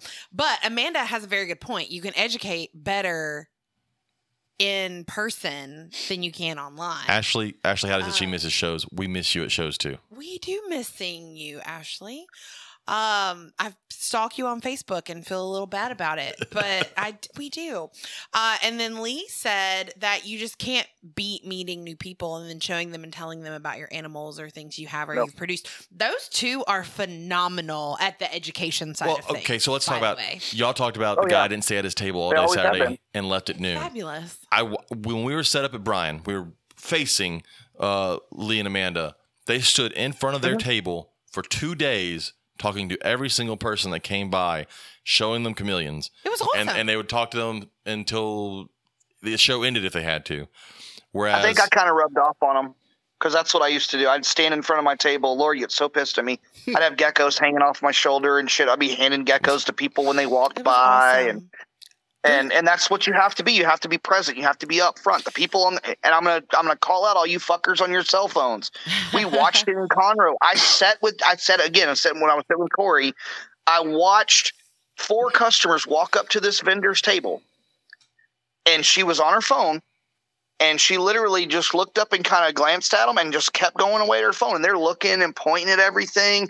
She never once said hi, bye, kiss my ass. Never put her phone down and just kind of grinned at them, and they just kept okay, walking. now I'm, And then, I'm and I'm then running those through are my the head. people that come to me and bitch. I know I know where Corey's table was at the show, so now I'm running my head who it was. But so one Yeah, of the, we don't They- know. and then- They don't need to say. One of the things that I love though No. about Amanda and Lee is they knew that like Josephine and I had no intentions of buying a chameleon at all. And they still took their time to answer any questions that we had Yeah. at all. Like it did not matter. I like don't even remember that whole weekend. The Bryan College show. I remember like Reese bringing the. I know this was on Sunday Like because I I, don't didn't remember get to. talk, I I remember interviewing people. but you don't remember the I, I, was don't up know why. front, so it was crazy busy because Yeah. Lori was at the shop that day, so it was awesome. The interesting one will be But I remember Saturday night because we had Yeah. fun. but yeah, I don't know. That's weird. Um, but it was uh, it, it it was just it was really refreshing to have people just talk to you and tell you about No, stuff. that's- that's and it was why so cool. I was I was so happy to have them back. I really was. I'm I'm so glad that they're back in the circuit and and again, you can't beat the quality of the animals, but yeah, they're they're just amazing people. They they've always been. It, we haven't seen them in years. Uh, we've kept in contact through Facebook and stuff, but it was like we'd never skipped a beat. And, and I think Amanda These are the said that too. It's like people. we never. It's like we never we never missed any time away from each other. So uh, they're some of my favorite people, and like literally, we're lucky to have them at our shows. That's we're awesome. literally lucky to have people like that, and I hope it rubs off on people. I hope people see that because that's the way that I did it, and that's the way that they did it, and there's a lot of people that are still like that. Um, but people have gotten complacent over the over the past few years because money's been shoved in their face. They haven't had to work for it. Well, now you got to work for it. Yeah. Now you got to sit out there. But even if money was being shoved in their face, they'd still be working for it because they love talking about their passion with people, and it's contagious.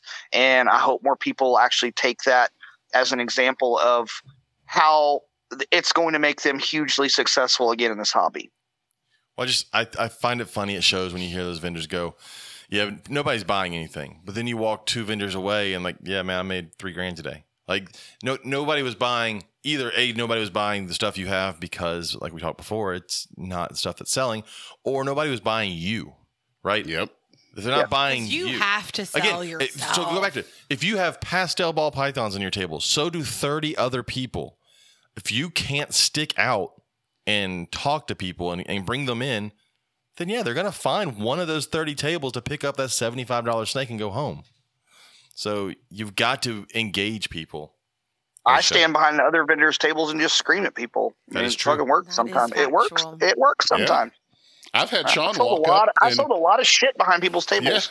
I've had him walk up and have people over here looking while I'm talking to somebody else, and I'll hear Shawn over there. Which one of these you should take it home? And next thing you know, he's like, "Hey, ring them up." Yeah. you know who I love? Watch every now and then? Flavius. Yeah, He'll bring people I to your table Flavius. to, like to get racks. And he's not the one you'd expect like fresh come on and he'll walk them on over and This show them weekend it was Flavius and Robert Moss. Robert Moss brought like four people to my table this weekend. Only one of them bought something, but, but still, hey, that's hey. they Flavius every show brings at least one person to me, and they generally always buy something. Yeah, That's awesome. That's that. that one, I was I always turn around. I and I'm sold like, chickens at Conroe. you did sell chickens You at were Conroe. so proud of that fact. Peyton was selling frogs this weekend for, with Andy I Simpson. so Did I sold chickens? Ugh.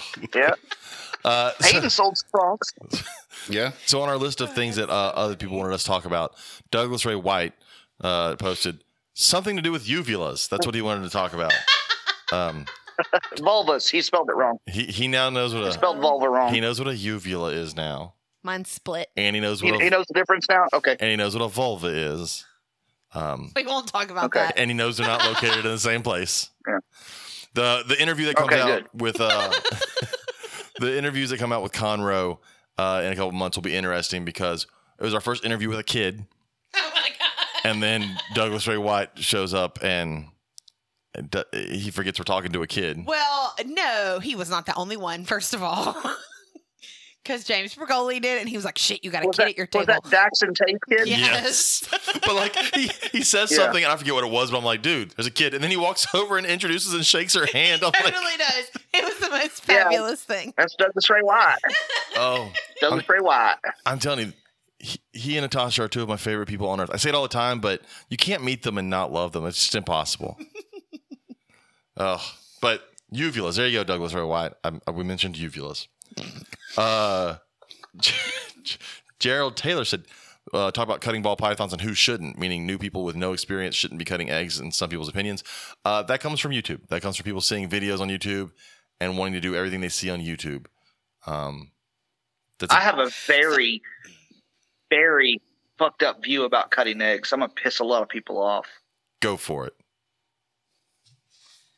If the animal's not healthy enough to find its way out of the egg, it shouldn't be cut. Uh, you know, yes. Now, That I think that breeds weaker genetics. I agree. That's why I don't force feed anything. I was about to say force feeding, the same That's- thing. yeah. If it's not going to eat, it's just you know. That's why I own a king. feeding- I own a king snake Yeah. because if it's not going to eat, that's you're going to go play with the king snake. So, um, now most people most people will say that they cut because they're trying to they they don't give a shit. They're looking to see what's in the egg Or to see how much money they're going to be counting. they don't want to risk losing that five thousand dollars snake because it didn't cut out of the egg because it was born without an egg tooth. so, um, But Right. they but morally and ethically, if you're going to pr- save that animal and have to force feed it for six weeks and sell it to someone, and it's going to breed weaker genetics along the line, how is that right ethically? Or the ones what I don't know what day it is that they're supposed to have. Was it day sixty or whatever? I don't breed ball pythons, but if it gets to that day, they're like, "Oh, we haven't pip." I'm cutting that shit open. I'm like, dude.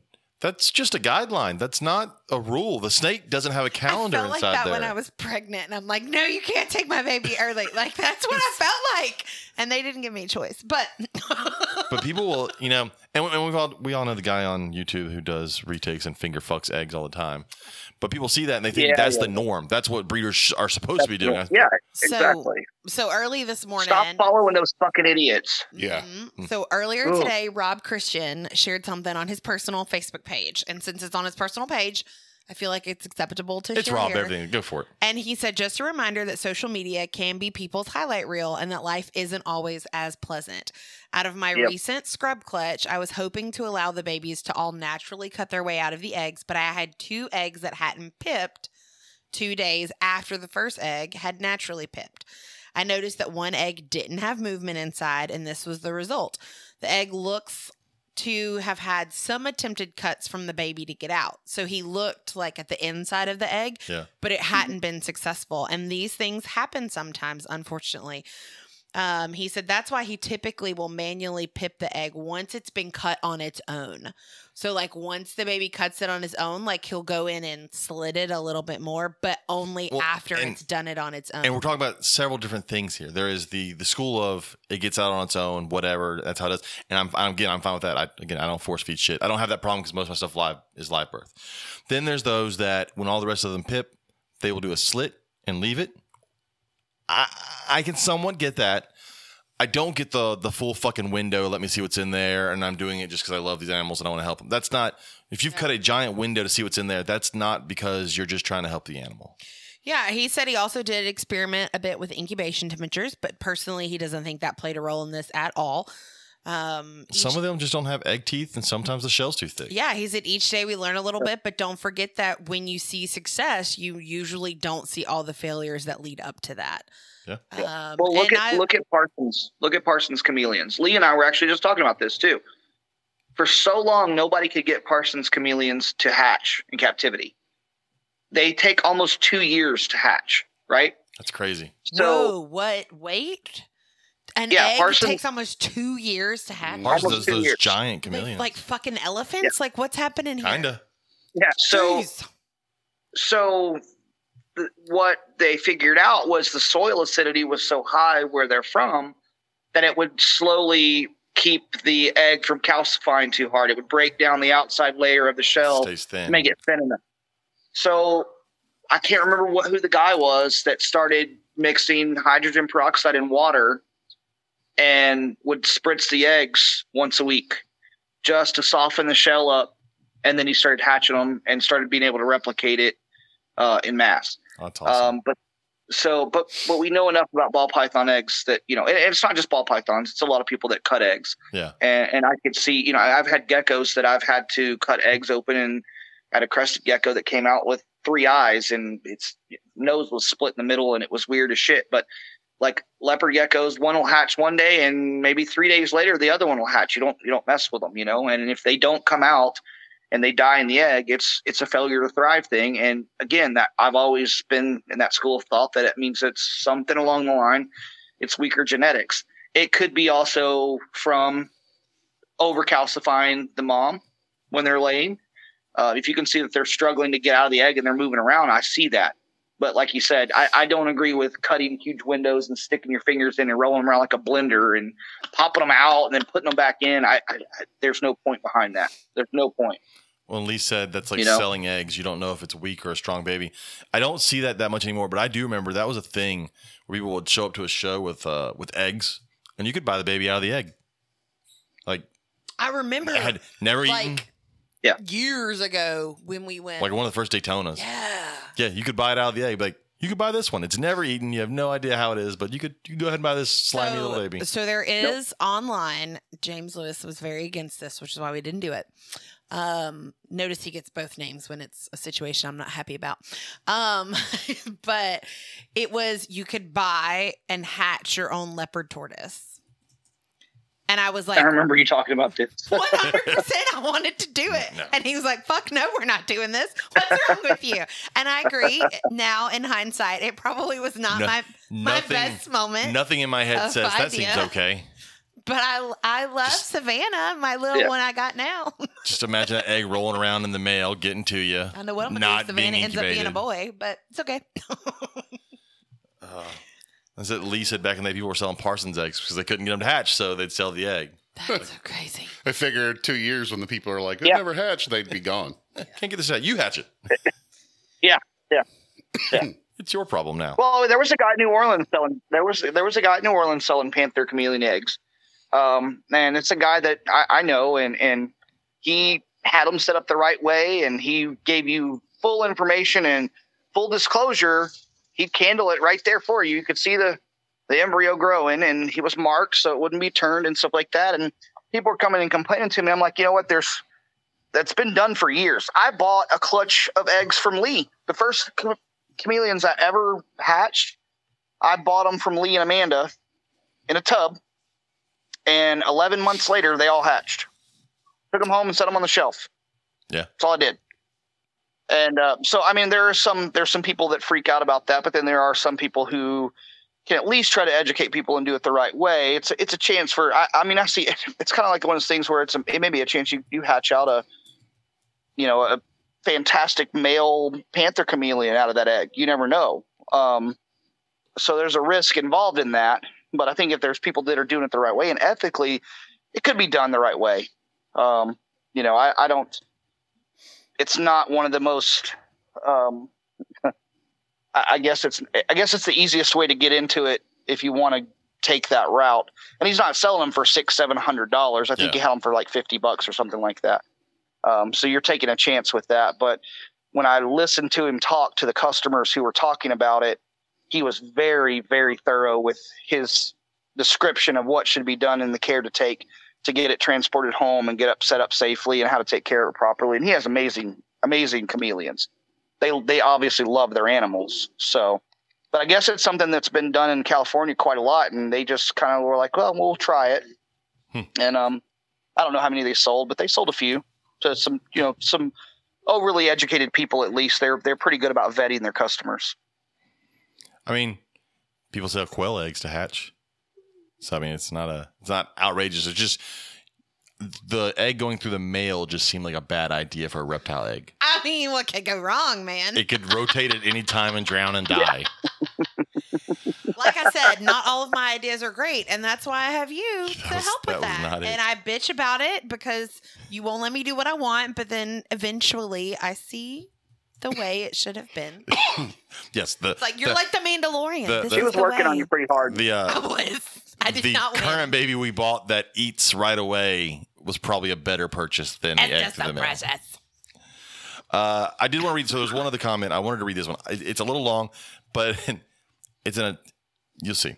Uh, it says it Reggie Raven said the increase. They want to talk about the increase in people moving towards trying to provide the best they can for animals and how they do it.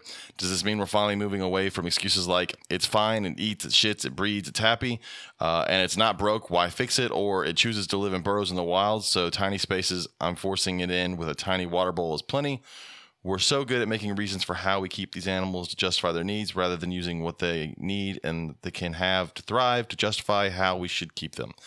Um, yeah, I'm still gonna keep my shit in small stuff. I'm not gonna lie. I'm not gonna. I'm not gonna be like Reggie is right, and I'm gonna move all my animals to big cages. I'm not. I own sand boas. They stay stay buried underneath the bedding in a little tub. Some stuff freak out when you put them fine. in too big of a space, though. I just I keep myself the way I keep myself. I don't. I think if they're healthy, you're good. There are so many other situations where people have. Like I'm not saying everybody that puts things in a bioactive enclosure is keeping their animal the right way. Right. That's just because you put it in a big cage with some soil and some plants doesn't mean you're also keeping it the right way. So there, I see both sides. Now, if you own a, Yeah. a reptile or two reptiles, y- yeah, probably set them up in a nice cage. Yeah, the ones in my classroom are set up really awesome. I mean, you can buy a cage from from Robert right here and set it up in a nice cage. But I'm I'm a rack person and I'm going to keep my stuff in racks. At least my sand boas. My big boas don't go in racks. I put them in cages because I want them to be able to stretch out and everything. But We are gonna. We're slowly but surely switching some things to cages. You know, I'm trying to put a lot of my colubrids in cages and my boas, my bigger colubrids. I'm not gonna, you know, have a four foot cage for a fucking hog nose. yeah, Mm-mm. But you know, for some of my bigger king snakes and stuff, I'm definitely just because I can. yeah, yeah, you yeah. know, I don't have. I don't want to say this wrong. I don't have to make quite the investment in a cage as you do buying it Yes. retail because you know You make them. obviously I get a little better price. um, Wait, you're saying there's a discount if you make your own cages? yeah, a little bit. Um, What? so, and I can experiment. You know, it, it's also a, a way for me to experiment with new designs, and because I'm like, well, this didn't. I'm not going to sell this because that didn't work, but it's still usable. So I'll Yeah. just so. I'll use it. Or but like Perfect. Sean has someone come into the shop to buy their first whatever. Yeah, they shouldn't sell them on a rack. That's the. Well, you can sell them a single tub. that is true. You could I sell a lot of single tubs at the Bryan College Station show for college students who want to hide it hide under under their the bed. oh, that's so fabulous. Like they will. Yeah. I'm I'm gonna fucking advertise next time. Fits Yeah. perfectly under your bed. I'm gonna put a sign up there Hell because. I get that people are like, hey, I, I live in a dorm and I'm Hundred I'm, percent. I'm Yeah. buying one ball python, and do you have something that would like hide under my bed? Yes, I do. And I Hell sell them a single 28 or a single 70, and Yep. Yep, they get it for you know 150 bucks, 100 plus thermostat. They're 200 bucks. They got them a nice little setup that'll hide. Does great for the animal, and uh, they don't have to worry fucking about getting busted as I much. get I get Reggie's point. There have been a lot of people that got into ball pythons because online you can watch these YouTube videos and they're in a rack and they love Yeah. the way it looks and it's super easy. A- And I get that, but and and I think you can do it both ways. I love the cage that the Howdies built you for your um Ackies. Ackies at the shop, Sean. I think that that's an awesome cage. Oh yeah, that cage. Is, that cage is phenomenal. And so, if you have the space or something like that, do it. I, like the expansion for the shop, you're probably going to have some really cool setups now that you're expanding the shop and you're going to have room. Yeah, yeah, we're building a massive cage right now. Because That, with that pond I bought from DFW Reptilian, thing's insane. Yeah. you're, uh, you almost doubled, right? Like your floor space. We added like fourteen hundred square foot. Yeah. Yeah. So, Can't wait to see it on So- Thursday. so yes, I get Reggie's point, and I think if you can go for it. But again, like Amanda says here, pets and breeders get housed differently. They just do. Like I've got I don't know twenty something sand boas in there. I'm not going to put them all in three foot cages. Yeah. Well, and I also think that Put a sambo in a cage so you could never see it. yeah. I also think that pets and breeders I'm not going to say that they get treated differently, but like I have names for all of my pets. Yeah, I don't. Sure. Name, I don't. Name I don't name breeders if they're bought specifically to Lori named bred. all the damn breeders. They would But have wine parties, and all her friends would come over and drink wine and name geckos. But but then They you were get all just ID numbers. That's Yeah. funny. Oh, you still get attached to them. yeah. Yeah, even Lee said that the checkout counter that the Ackies are in. If you've never been to the shop, you've got to go. I don't know. if Y'all have an Instagram, right, for the shop, don't you? Yeah. That cage Yeah. has got to be on somewhere on Instagram, right? I'm sure. I think so. Go search the Instagram for the Herb It, Shop. it would have been when the shop first opened. It's on. It's on the Herp Shop page too. oh yeah. It's it's Yeah. on it's on it's on Focus Cube's site too. I'm sure. oh, I imagine it's Yeah. gorgeous. yeah, walking in there and seeing the the Ackies like laying out underneath the light, and, and it's just a cool sight to see. And it- VivTech lights. with their VivTech lights, again, uh, that's code Gumbo twenty two to save fifteen percent on your VivTech lights. You're like the little Geico gecko. It's fifteen percent. Yeah. But yeah, so anyways, Speaking of the howdies, though, I need to get I need to get with Steve and Ashley because I have plans for something new. She said it's on their homepage, by the way. oh okay. So, So you go can check go it to out. the Focus Cube homepage. Yeah. So, oh, uh, and then just, just quick things, some things that were posted over on the discussion group. One was I've seen this before. Nathan Holcomb posted it, but it shows the burrow uh, to lay the eggs. Uh, that uh, oh, I forget what monitor it is, but it's this insane like corkscrew The to get spiral one, Yeah. yeah. There's a So you know, talking. If you ever have a, a question about monitor breeding, ask Pete Mimikos the next show. like he he is a genius when it comes to that. And so with the Ackies, we're doing that. We were, we, you know, I saw that picture and I was talking to him about Ackies, and a female Ackie will lay until she cannot see, or she will burrow until she can't see light. And so the way that he told me to do them was let her lay the eggs, put them in a shoebox tub, let her lay them, stick them in the closet in the dark.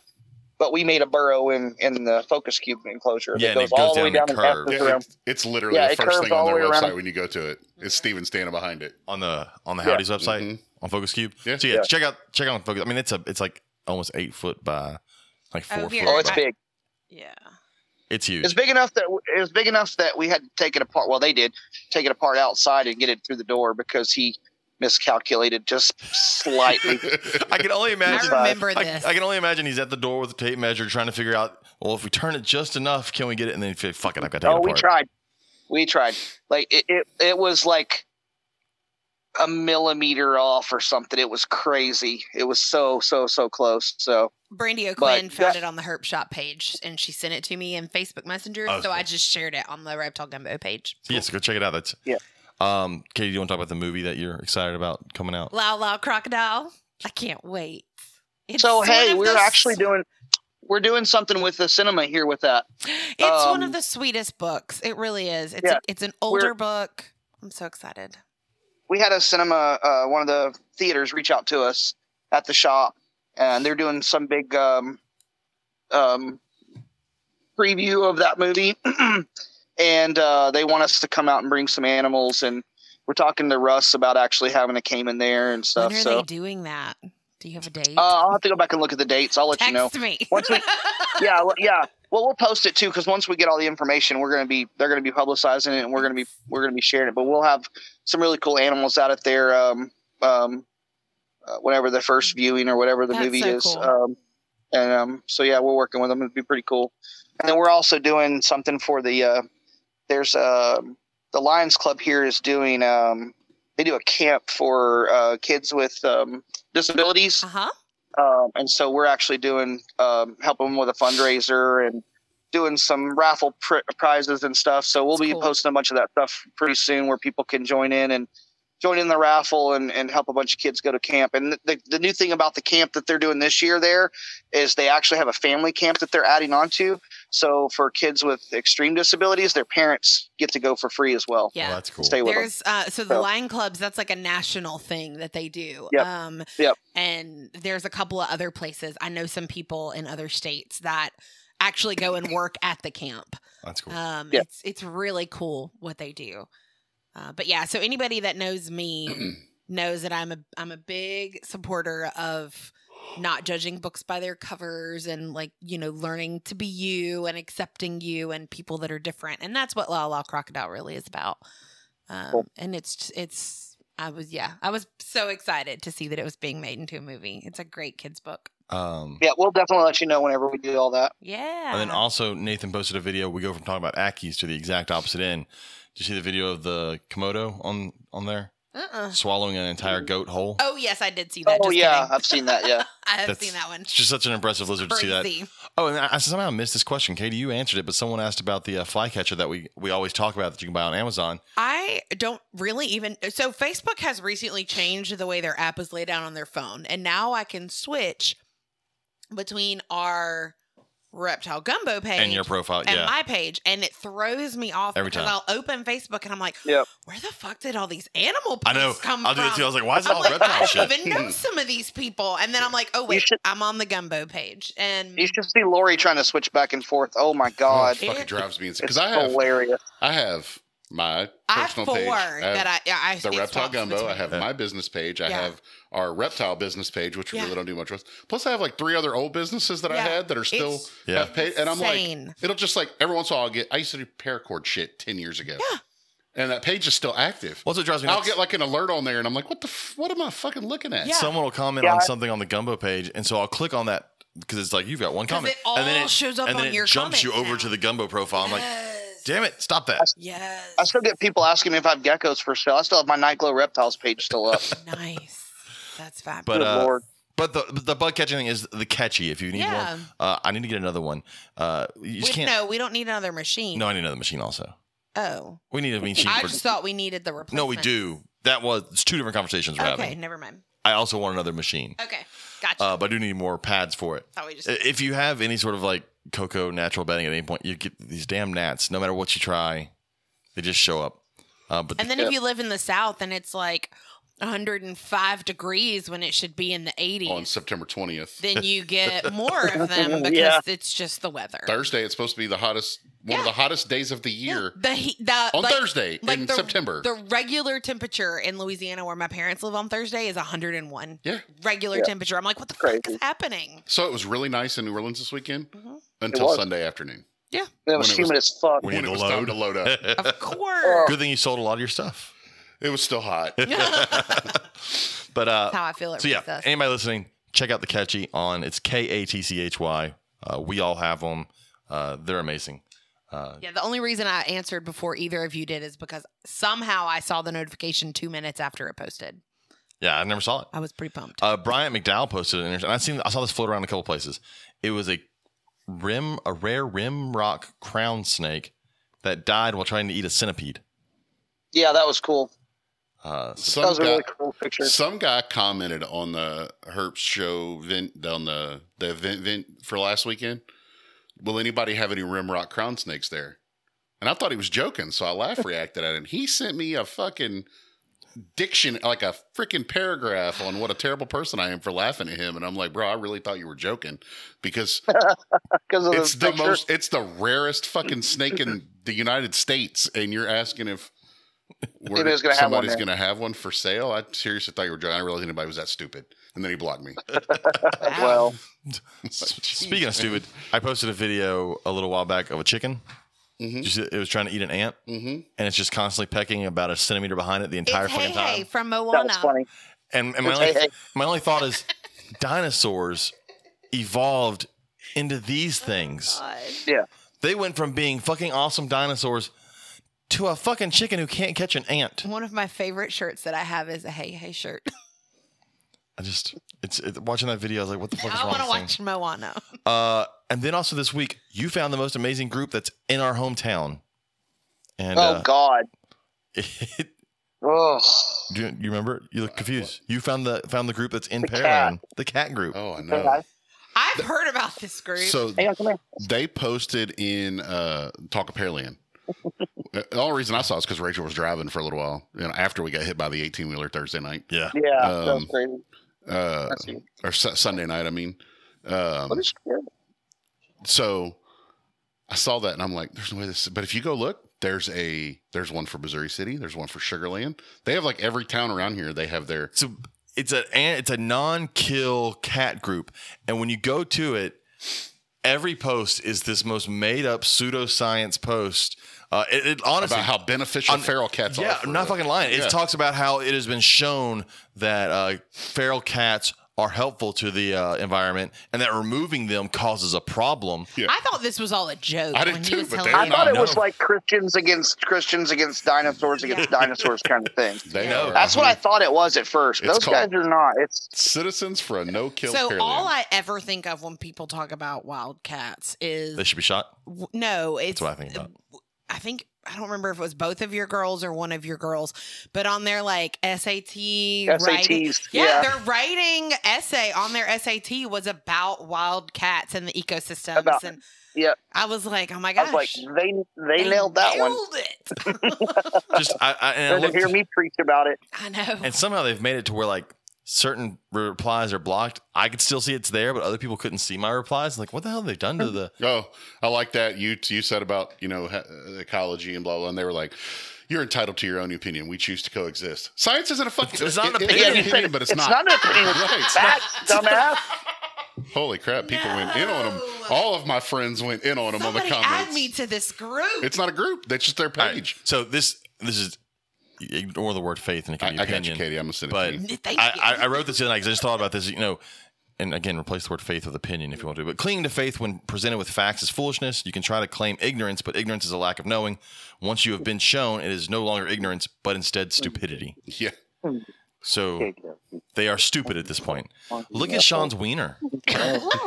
Everybody can see Sean's wiener. If you're not watching right now, if you're just listening to this as the audio recording, you are missing Sean. He has got his wiener. He's, She he's hasn't seen me all day. She he's just, kissing his she just realized wiener. I was here. It's a little browner than I thought it would be. It is very brown. Oh my god. It's thicker than I thought too. Y'all stop. Oh my god. It's louder than I thought it would be. That is- Speaking of wieners, let's talk about Peyton this weekend. Whoa, whoa, whoa! That's his No, dad is right we, there. We won't do that on here. We'll, I will tell you guys about it He's after right we hang up. He's already mad at me for fucking with him this weekend. So. I don't know if y'all saw his comment. I said something, and he's like, "Fine, I'm not helping you unload your trailer anymore. I'll just help Rachel." I'm like, uh, "Okay, Yeah. help Rachel." oh, anyways, All right, we. you, we, I've covered everything I wanted to cover. Well, I was just about to say our daughter needs to practice her trombone before That is true. she She goes needs to to practice bed, and it's almost nine o'clock. So we need to. That was a uh, cute video too, by the way. Dad She directing sounds- her. She That was really cool. good. it's like down, it's, it's down, I don't in, care. Yeah. out, up. That's it's she's oh, like oh, there's the other- actually like that actually mm-hmm. means something. yeah, Oh, yeah. One, two, three, four. Oh, okay. Well, so the other night I thought, don't talk about kids. Let's see. I was in band. Fight might in break out. Nineteen. Funny. Can you think that far back? I was like, "What?" 91. Your face was Jesus Christ. scaring me a little. You were oh, very. like- Having a stroke trying to figure out Okay. years. Yeah. So it's been like The 30, late 30 1900s. 30, 30 holy shit. It was the late, the late 1900s.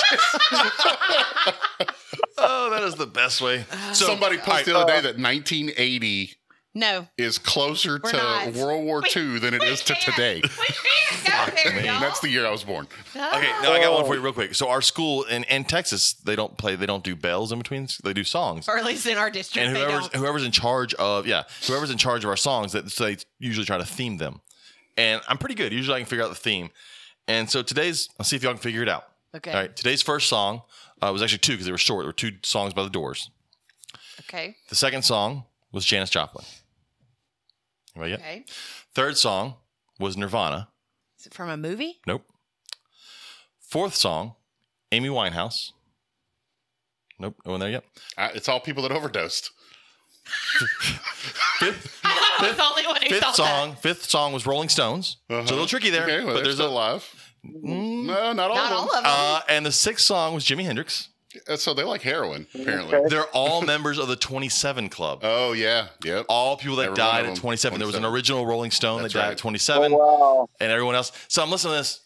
Like, those are all 27 Club members. Like, that seems fucked up to play at school. And they all died from drug overdoses. well, and well, and one was Kurt Cobain, and it's September, which is in case anybody's wondering, was say, isn't Suicide September Awareness Suicide Month. Awareness Yeah. Month? And uh, in case you're wondering, Yeah. uh, Kurt Cobain died of Well, he blood didn't kill- poisoning to the head. Allegedly. He didn't kill himself. This is true, allegedly. Uh, so yeah, I was like, these kids don't understand what the 27 Club is, but I do, and it seems weird to play it here right now. Well, Mitch Hedberg used to say that he wasn't going to be a member of the 27 Club. He was going to be a member of the 37 Club, and he died at 37.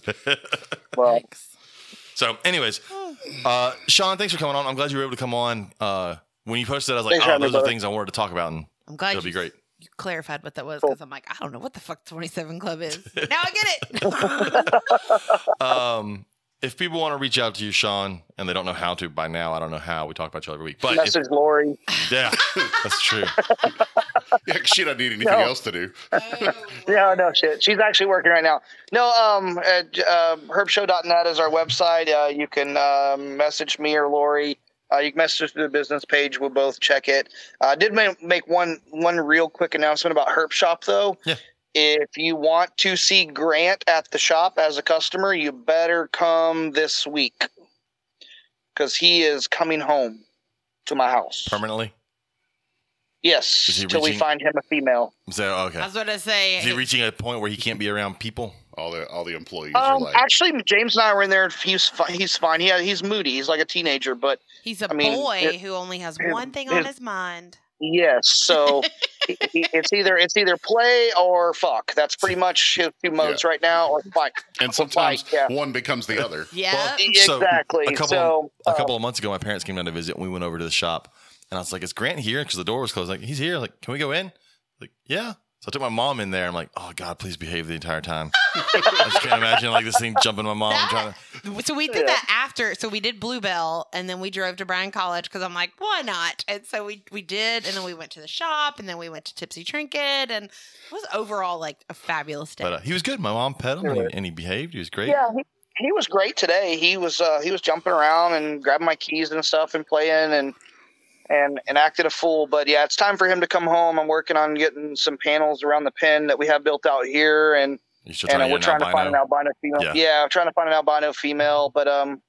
Uh, for the meantime, he's going to come. So we're going to use that for the cavies because we have the cavies in the back. We've been leash training the Oh. Oh, cavies. that's cool. Um, so we're going to set up for the pair of Patagonian cavies, and they'll be able to do interactions with them too. So, sweet. That'd be awesome. they're If, yeah, if you're anywhere near Bryan College, go go by and check out the shop. Definitely go by and see the herp shop. And then in six months, how long are y'all projecting the expansion to take? uh, the construction's done. I did the floors today. We'll be open the next month or so. Oh. Yeah, we'll have it all ready to go. Like I'm gonna, I'm actually, I ha- we have four weeks between the shows, so I'm spending. If if Lori doesn't keep making me go to the trinket to do stupid stuff, but I, I'm trying to stay up there as, as much as I can to get all the extra work done because those guys are my employees are amazing. They just they bust their ass constantly. So I don't want them to have to deal with it. So I'm doing as much as I can. Peyton went with me to help me with the floors today. So Make James we're gonna go Bergoli do stuff. tomorrow. Yeah, James. James has been well. James has been busy though. It's. I mean, that's Like- why I can't bring any more animals back to the shop because there's so many fucking animals right now. But, um, but yeah, it's it's coming along really well. We'll this next couple of weeks we're gonna be hammering out, and then Saturday Lori and I are leaving to go to some cabin in the middle of nowhere, and and we're gonna disconnect for a few days and not do anything and not talk to anybody and take a couple of days to ourselves and then uh, regroup and get ready to come back for our first Waco show ever. I like to sleep That'd be a cool. lot when that happens. Um, Yep. Robert, if you want to get a hold of you, Lone Message Star. Rachel. the internet. lsreptileracks.com. yeah, that's the best way. Uh, don't message him at three in the morning. Just just wait, hold out. Uh, if you want to get a hold of me, it's And and and and if you message me, you know, especially on my personal page, Just start one it off with a, You know, instead of just being demanding right off the bat, just say, "Hey, how's it going?" or Yeah. something like that. Because sometimes I just don't. I, I mean, I'm always nice. always. Yeah, like today I had one that was like something really abrupt, and I was like, "Good afternoon, how are you?" that was my response. Not not out loud. That was not your response. I mean, that's what I typed. That's what you typed, Yeah. but not in the room out loud. No, no, you completely different. But that's just to me. You know, I can vent to that's myself. funny. But uh, if you want to get a hold of us, it is the Reptile Gumbo Podcast on Instagram, at, on Facebook, at gmail.com. I don't know why you're looking at me. I got Uh, nothing. Simply underscore serpents on Instagram. I, I need to get back to adding pictures on there. Simply I serpents on didn't have an Facebook. Instagram. Um, we don't have a giveaway this month. I'm trying to think if I need to. Oh, again, uh, if you want a VivTech light bulb, you use code Gumbo22. Oh, my for- new business. My new business. What's your new business? Uncle Shawn's babysitting service. Oh. Uncle Sean, where he'll drop kick your kid if they don't behave. Like Dax said something a minute ago. He said, "Don't be talking Yeah, about kids. yeah. A fight might break out." yeah, yeah. oh shit. Uh, do, do we have we don't have time to talk about No, that? we're Okay. not. Nope. we're gonna leave Okay. it at that. We don't have enough time for that. oh, God. Oh. Drop kicks are free. That's right. Drop kick- Yep. The first one. I one's might free. start charging for Look, them. if you know, you know. The first drop kick's free. and if you don't know, shoot me a message and I'll tell you the story because it's great. Because I almost got into a fight. yeah, but don't, let's let's not start, Nope, James. Nope, nope, nope. We'll All get right. yeah. Uh, so that's it. thanks. We gotta thanks. go. Join us next week. Um, good night. Love you Bye-bye. guys.